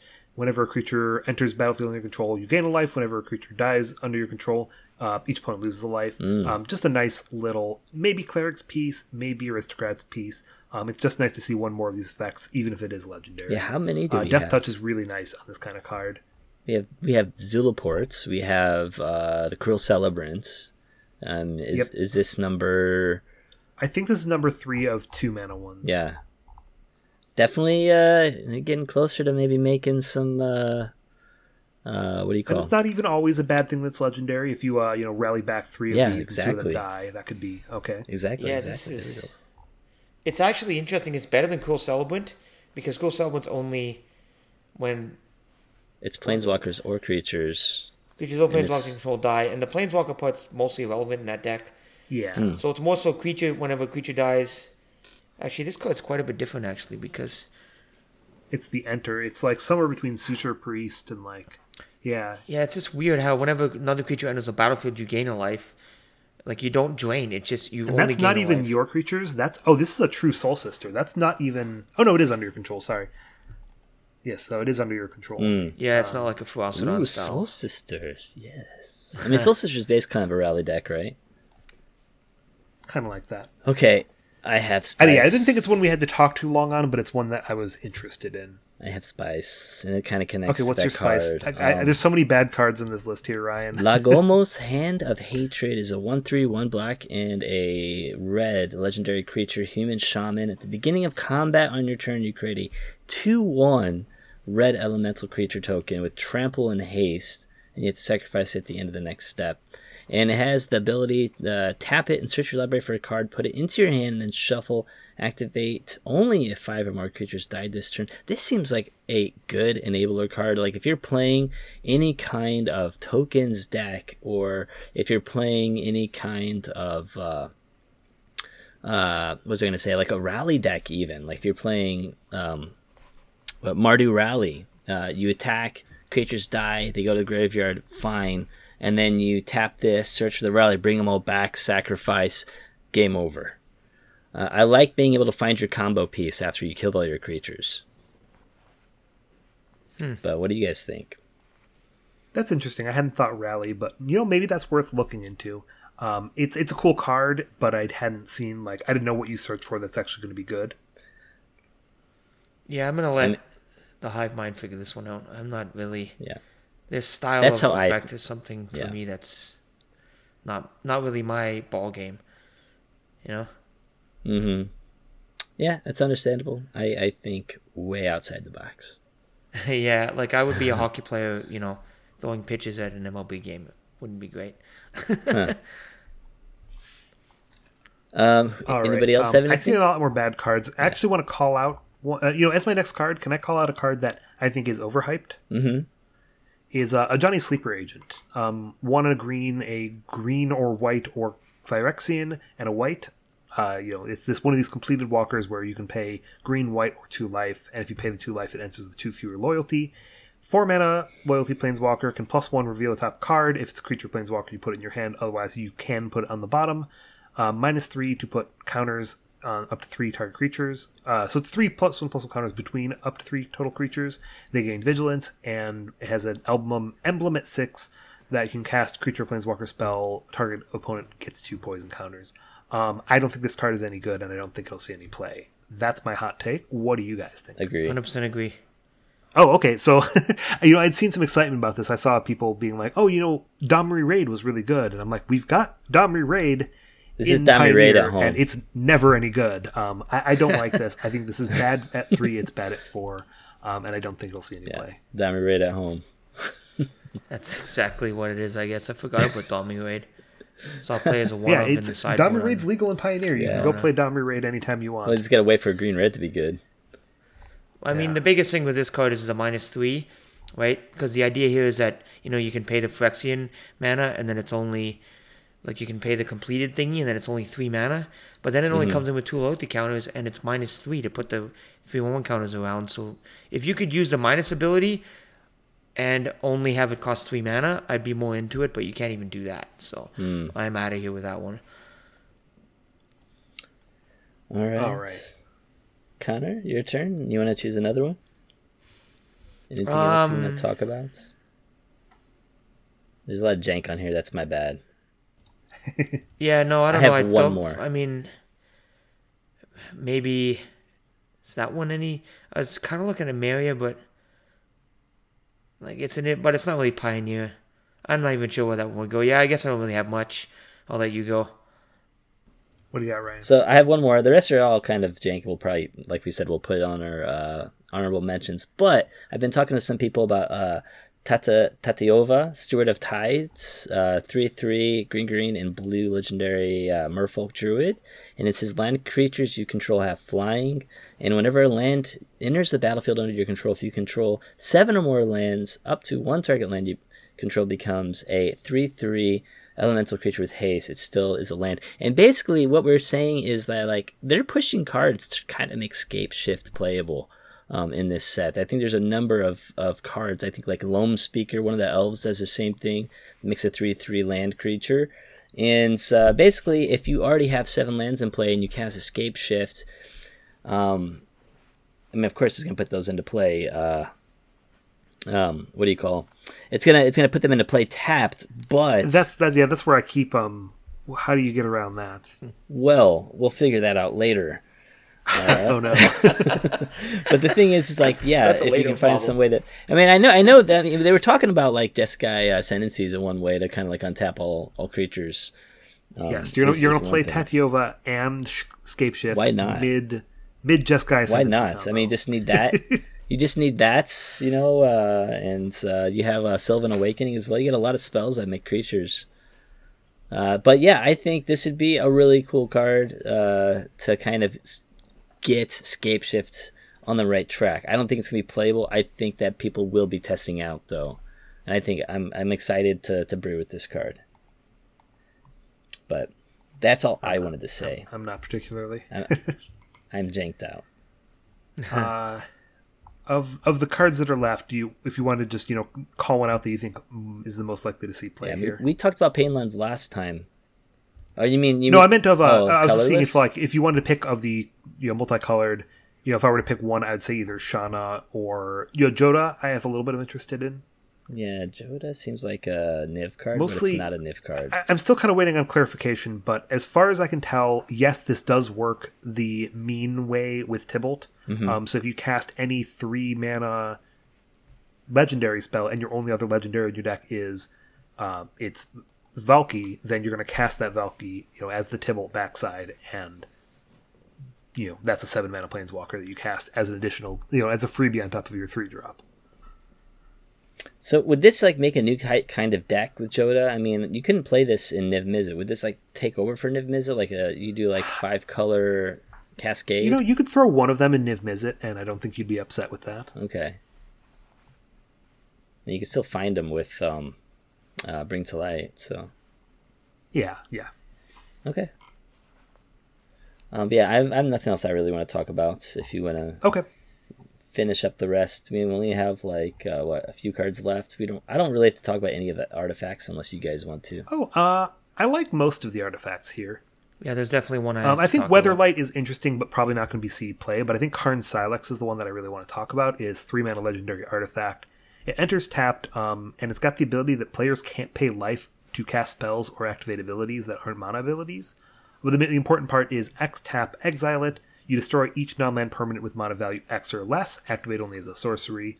We kind of talked about how good the temporary lockdown might be against some of these decks, and this seems very similar as a Karn board option. So hmm. Karn grabs this.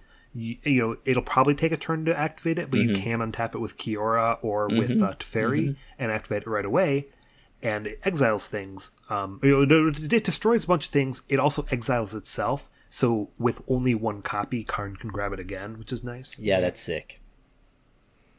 Yeah, there's a few things with this card. So playing against mono green, a lot of the play patterns you get into. Obviously, I'm an aggro player. There's a lot of games where you go, okay, I'm gonna attack you for a lot. You're at four life, and if and if you don't kill me right now on your next turn, then you're just dead. The game is over, and it's always like they have card and they can grab something, but what can they realistically grab that deals with all my stuff? There's not really anything. You have you have ten mana or eight mana, whatever. You know, a cure maybe in play or a Karn or something. It's like you know you're just a little short of being able to kill me. Your life is low, and then now they can just go, hey man, here's my Karn Sylex, and then on top with cure and wrath your board and just pass the turn.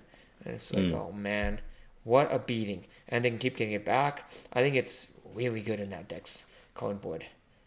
This is definitely one of the better cards in the set for me. Yeah. Yeah. Might just be the best. It's really good. Like I'm why does it exile itself, man? We didn't we didn't need this, you know? It's one of those funny things where it'd almost be better, like it'd almost be worse if it didn't exile itself, like it just, just went to the graveyard. As as a as a non green devotion player, I'm like Ralph on the bus, you know, laughing. I'm in danger. Yeah. Yeah. I think everybody's doing that. Can I finish up with a couple artifacts here, just as some Yeah. shout outs? Um, so Weatherlight Complete, I don't think will be great, but I'm going to try it because it's interesting. Mm-hmm. Uh, Relic of Legends, I got a shout out. I want to say it's Tyrant was very upset about the fact that uh, this is a three mana. So the the big thing here is Kinnan Bonder Prodigy. Yeah. Um, doesn't work with this card. Mm, I guess. This has the ability to tap an, a legendary creature you control. That isn't a tap for mana ability, so this is not a mana ability of a permanent you control. So it would not work with Kinnan. Really? Or Yeah. it's not a tap for mana mean- ability of a creature you control. Oh, There could yeah. be something with uh, Emery or or I don't know. Um Yeah, it could be interesting someday, but right now, um, the one place where it might have had Magda. some relevance, it doesn't doesn't quite work. yeah. Okay. Uh, I'll also shout out Timeless Lotus just because I know Alan Ga- Gosame, friend of the show, uh, thinks that that card's going to make a combo work. Uh, I don't think it will, but I'm just going to put it on this list here. Cast the, we'll hear about the mono red cascade uh cascading waterfalls whatever deck maybe. Yeah, maybe something With like that. uh with what's Uh, with um, more like the World Tree. Yeah. Uh, lands? You want to talk lands? Uh, we talked about him last time. Maybe I want to hear what Connor has to say about uh, all of the pain lands. Yeah, I think there's really not much here to um, talk about except the Painlands. Like the untapped gate's interesting, but really the Painlands is just like, dude. Oh man, this is just unbelievably overdue for Pioneer. Like certain certain colors, enemy colors, Exaxes, just have way better mana bases. Like, what is that? You know? And finally, and it's weird because we're only getting a partial. We're not getting the green white Painland. And I can't remember the other one we're missing. I just hope that they reprint these more and more and more because like we've had not only did we have like origins and like M15 for the other ones, we also had so many supplemental reprints as well. There's more than enough. You can get Painlands, other Painlands for like a dollar. These things are going to still be like four or five bucks probably when they first come out because there's just there's not a lot, you know, in in the format. Yeah, so the biggest Yeah, thing it here. should go down. Sorry, go ahead. No. Oh, sorry. Go, I was just saying it should go down, but not that quickly. I agree. Yeah. Yeah, hopefully, you know, for the for the sanity of people's finances. But um, the like just you know we got Liliana of the Veil. Now we're getting Sulphurous Springs, Rakdos Painland, to make the Rakdos deck's mana better. Like sometimes that deck, you know, it's awkward. They uh, you know, they have a slow land comes in tapped, or like they played a pathway on black early in the game, and now they need double red for Chandra. And that happens in that deck, you know. Like it's it's not often, but it does happen. You see it every once in a while where oh they don't they don't have double black, they can't play, or they don't have that fourth black mana for invoke despair or whatever, right? Well now you just have pain lands, right? So their mana base just got even better. So I think the big one is obviously Sulphur Springs, adding to what in my opinion is just the best deck in the format in Rakdos midrange, and they're just getting better mana base wise, and mana So- bases are huge. you know, I was actually saying this last week that I almost thought this one might be the worst of these three, um, because you know, I don't know what you would actually remove this point from red black mid range. Pathways. I don't think this is better than any of its. Uh, you think better than the pathways? Yeah, that's what there's a streamer who like mono plays um back to Hmm, okay. range and he said that yeah, the pathways probably go. Because Okay, so yeah, that's something I'd be interesting to see because I kind of said like I don't think this is better than you know they don't have any basics to take out anymore basically, so I didn't know if this would actually be an improvement for that deck. Whereas blue white spirits, red green aggro, those decks definitely didn't have the same level of mana base. Oh yeah, that you're right. Actually, the Adarkar waste is huge in blue white spirits, and obviously I'm gonna play the hell out of the red green one. Mm-hmm. Awesome. Um, so I, I did want to shout out the one other land that I thought was playable is this uh, Plaza of Heroes. Um, maybe a little bit overlooked. Um, taps for a colorless or taps to add a mana of any color, but you'd only spend it on legendary spells. It can also tap to add mana of any color among legendary permanents you control. Um, and it also even has one more ability. You can three tap exile it to give a creature you control hexproof and indestructible. Uh, that last ability, you know, it's not nothing, but it's not, I think, what I'm most excited about. But this is just like, this seems pretty easy to turn on. And the big thing for me is this is the second rainbow land we have for planeswalkers.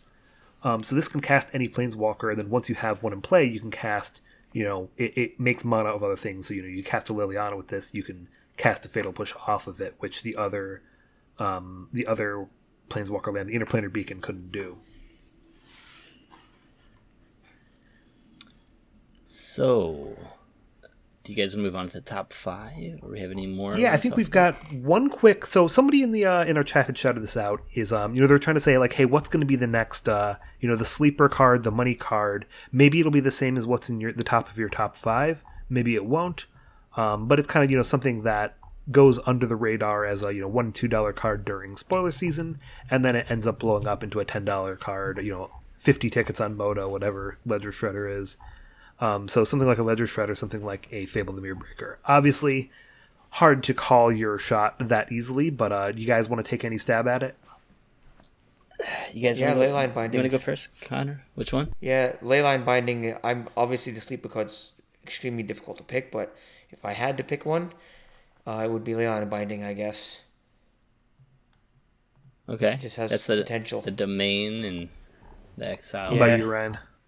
It's like six mana, and then in white, and then you know it costs one less for each basic ma- land type you control. So you can Mhm. potential with flash, so potentially could be one mana Oblivion Ring, but even then I'm like not even sure about that one. But that's mine Okay. anyways. Modern play, maybe, maybe maybe playable in modern for the same reason. That's actually a really good one. That might be a better call than what I had. What do you have though, Ryan? Uh, I like Defiler of Instinct. It's red. It deals damage. People like even you get a lot of one mana. Uh, sorry, like I said, there's there's gonna be a combo there. Um, if there's not, someone's gonna find something that's gonna take advantage of it. So, I'm gonna go with Defiler of Instinct. Um, if I'm looking money card, I almost want to say you know pick up Defiler of Vigor if it's at a reasonable price because that card's going to be really really well sought after in EDH. I think. Um, kind of the same with the the land I was just talking about. The Plaza will also probably really spike because I think a lot of EDH decks will want it. If I'm gonna have to pick one though, that's not for that though. Uh, you know, something that's maybe under the radar. I could maybe say the Anointed Peacekeeper. I don't know if it's gotten. I haven't gotten it tested yet, but it might be under the radar. Um, it's possible that that does well. Otherwise, I do really like uh, Conor Manzatzer of Leyline Binding. That's a um a solid pick for something that you know could show up in modern. You know, if it shows up in Legacy, we're like, oh my god, oh my god. Okay. Uh, now we're ready to do. Yeah. Now let's do our actual top five here. Okay. Um, who wants to go first? Uh, Kevin, or should I go? Sure, I'm nervous on mine because I feel like maybe I'm missing something. He- Here's my five to one. I went Phoenix Chick, Karn Sylex, Temporary Lockdown, Liliana the Veil, and then for my number one, I cheated and I said the Lords. Um, they might not even be the most impactful, but the ones I'm most excited about, so I'm putting them number one in my top five. Okay. Deal with it. Connor, do you want to go next, or do you want me to go? Um, I want to jump in here. yeah, go ahead. You can go. All right. Um, so again, I think I'm gonna have not all of the lords. I think just the uh, uh, Merfolk one. I think it deserves the top five spot. So I give that number five, the Vodalian Hexcatcher, and then number four, I have Defiler of Instinct. I just think it'll it'll see some play. I think uh, people will like it. Uh, I have the Painlands at number three. I think that'll def- those will definitely see a lot of play. I mean, that's that's kind of cheating though, I guess and that's a given. Um, then I have uh, Liliana of the Veil at number two, and then I have Serra Paragon at number one. I think that's going to be a really powerful effect and some kind of lockdown, you know, deck maybe bringing stuff back again and again. So that's my top five. Yeah. Um, both of yours are pretty reasonable. Mine is, um, you know, you got the obvious Karn Sylex, Temporary mm-hmm. Lockdown, Liliana's Veil. Those three are kind of like, okay, yeah, you know, we're here. You look at them and go, yep. And then Haughty Djinn is kind of the, the Yeah. hot pick because a lot of people are going, I don't know, man. Mm-hmm. Right? Is it good? I think it's mm-hmm. bad. Whatever. Maybe it is, but it's interesting, you know, that it's just one color, right? So it can be played in blue, other color decks. It Doesn't have to be blue red. And then Vodalian Hexcatcher, um, not necessarily for Pioneer, more so for Modern. Like I think that goes right in the Merfolk deck.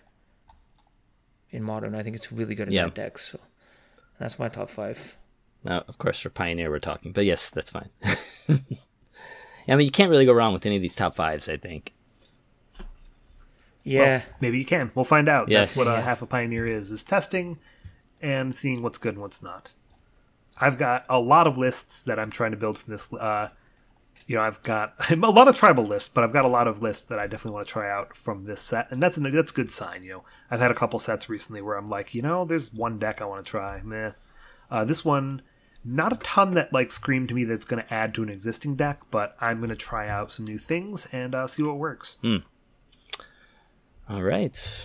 Well, I- Let's uh, wrap up Yeah. our show here. So that that's our set review of the new set. Hopefully, you guys are listening, uh, even after we've been talking for almost two hours. We really appreciate you guys all listening. We appreciate you for joining us on the show here, Conorman. Uh, if you guys like this content, if you want to hear more about Pioneer and see all of the new deck lists and things as they're coming out in this set, go ahead and follow us at MTG Pioneer. You can also find a link to our Discord there, where you can see things like deck lists from the show, uh, chat with other people who are Pioneer fans, and etc. All right, you guys can find me on Twitter at uh, Yo Japan Hobbyist, and also, of course, I'm in the Discord all the time. So feel free to chat me up. I am more than happy to talk about jank. And uh, Connor, man, you had some shout outs. You have some uh, promotions. What, what you got going on? Yeah, so I stream a lot on Twitch. I play tons of Pioneer, almost mono Pioneer at this point on Twitch. Uh, Conorman11, C-O-N-O-R, Man11 on Twitch. And I got a Twitter too, same thing, Conorman11 on Twitter. And it's tons of Pioneer. And I will be playing, soon as Dominaria is legal on MTGO, I'm going to be playing, I got quite a few different decks going on. I have a Dimir deck with Haughty Djinn and, you know, Ledger Shredder, and then just a bunch of spells and you know, and like the the counter spell at, if your control creature flying and gonna try some goal stuff and just test all new cards. So hmm. that's me. Sounds good. All right. Kevin? Right, I was getting ready to send you a deck list. I should be uh, wrapping us up to the end of the show here. Thank you guys for listening. It's been a long day for us. We're going to call it a night and uh, go ahead and do some brewing for Pioneer. Thank you once again. Uh, we are the First Pioneers podcast, and we look forward to being your go to source for Pioneer information online. First Pioneers are dominating out. Sure.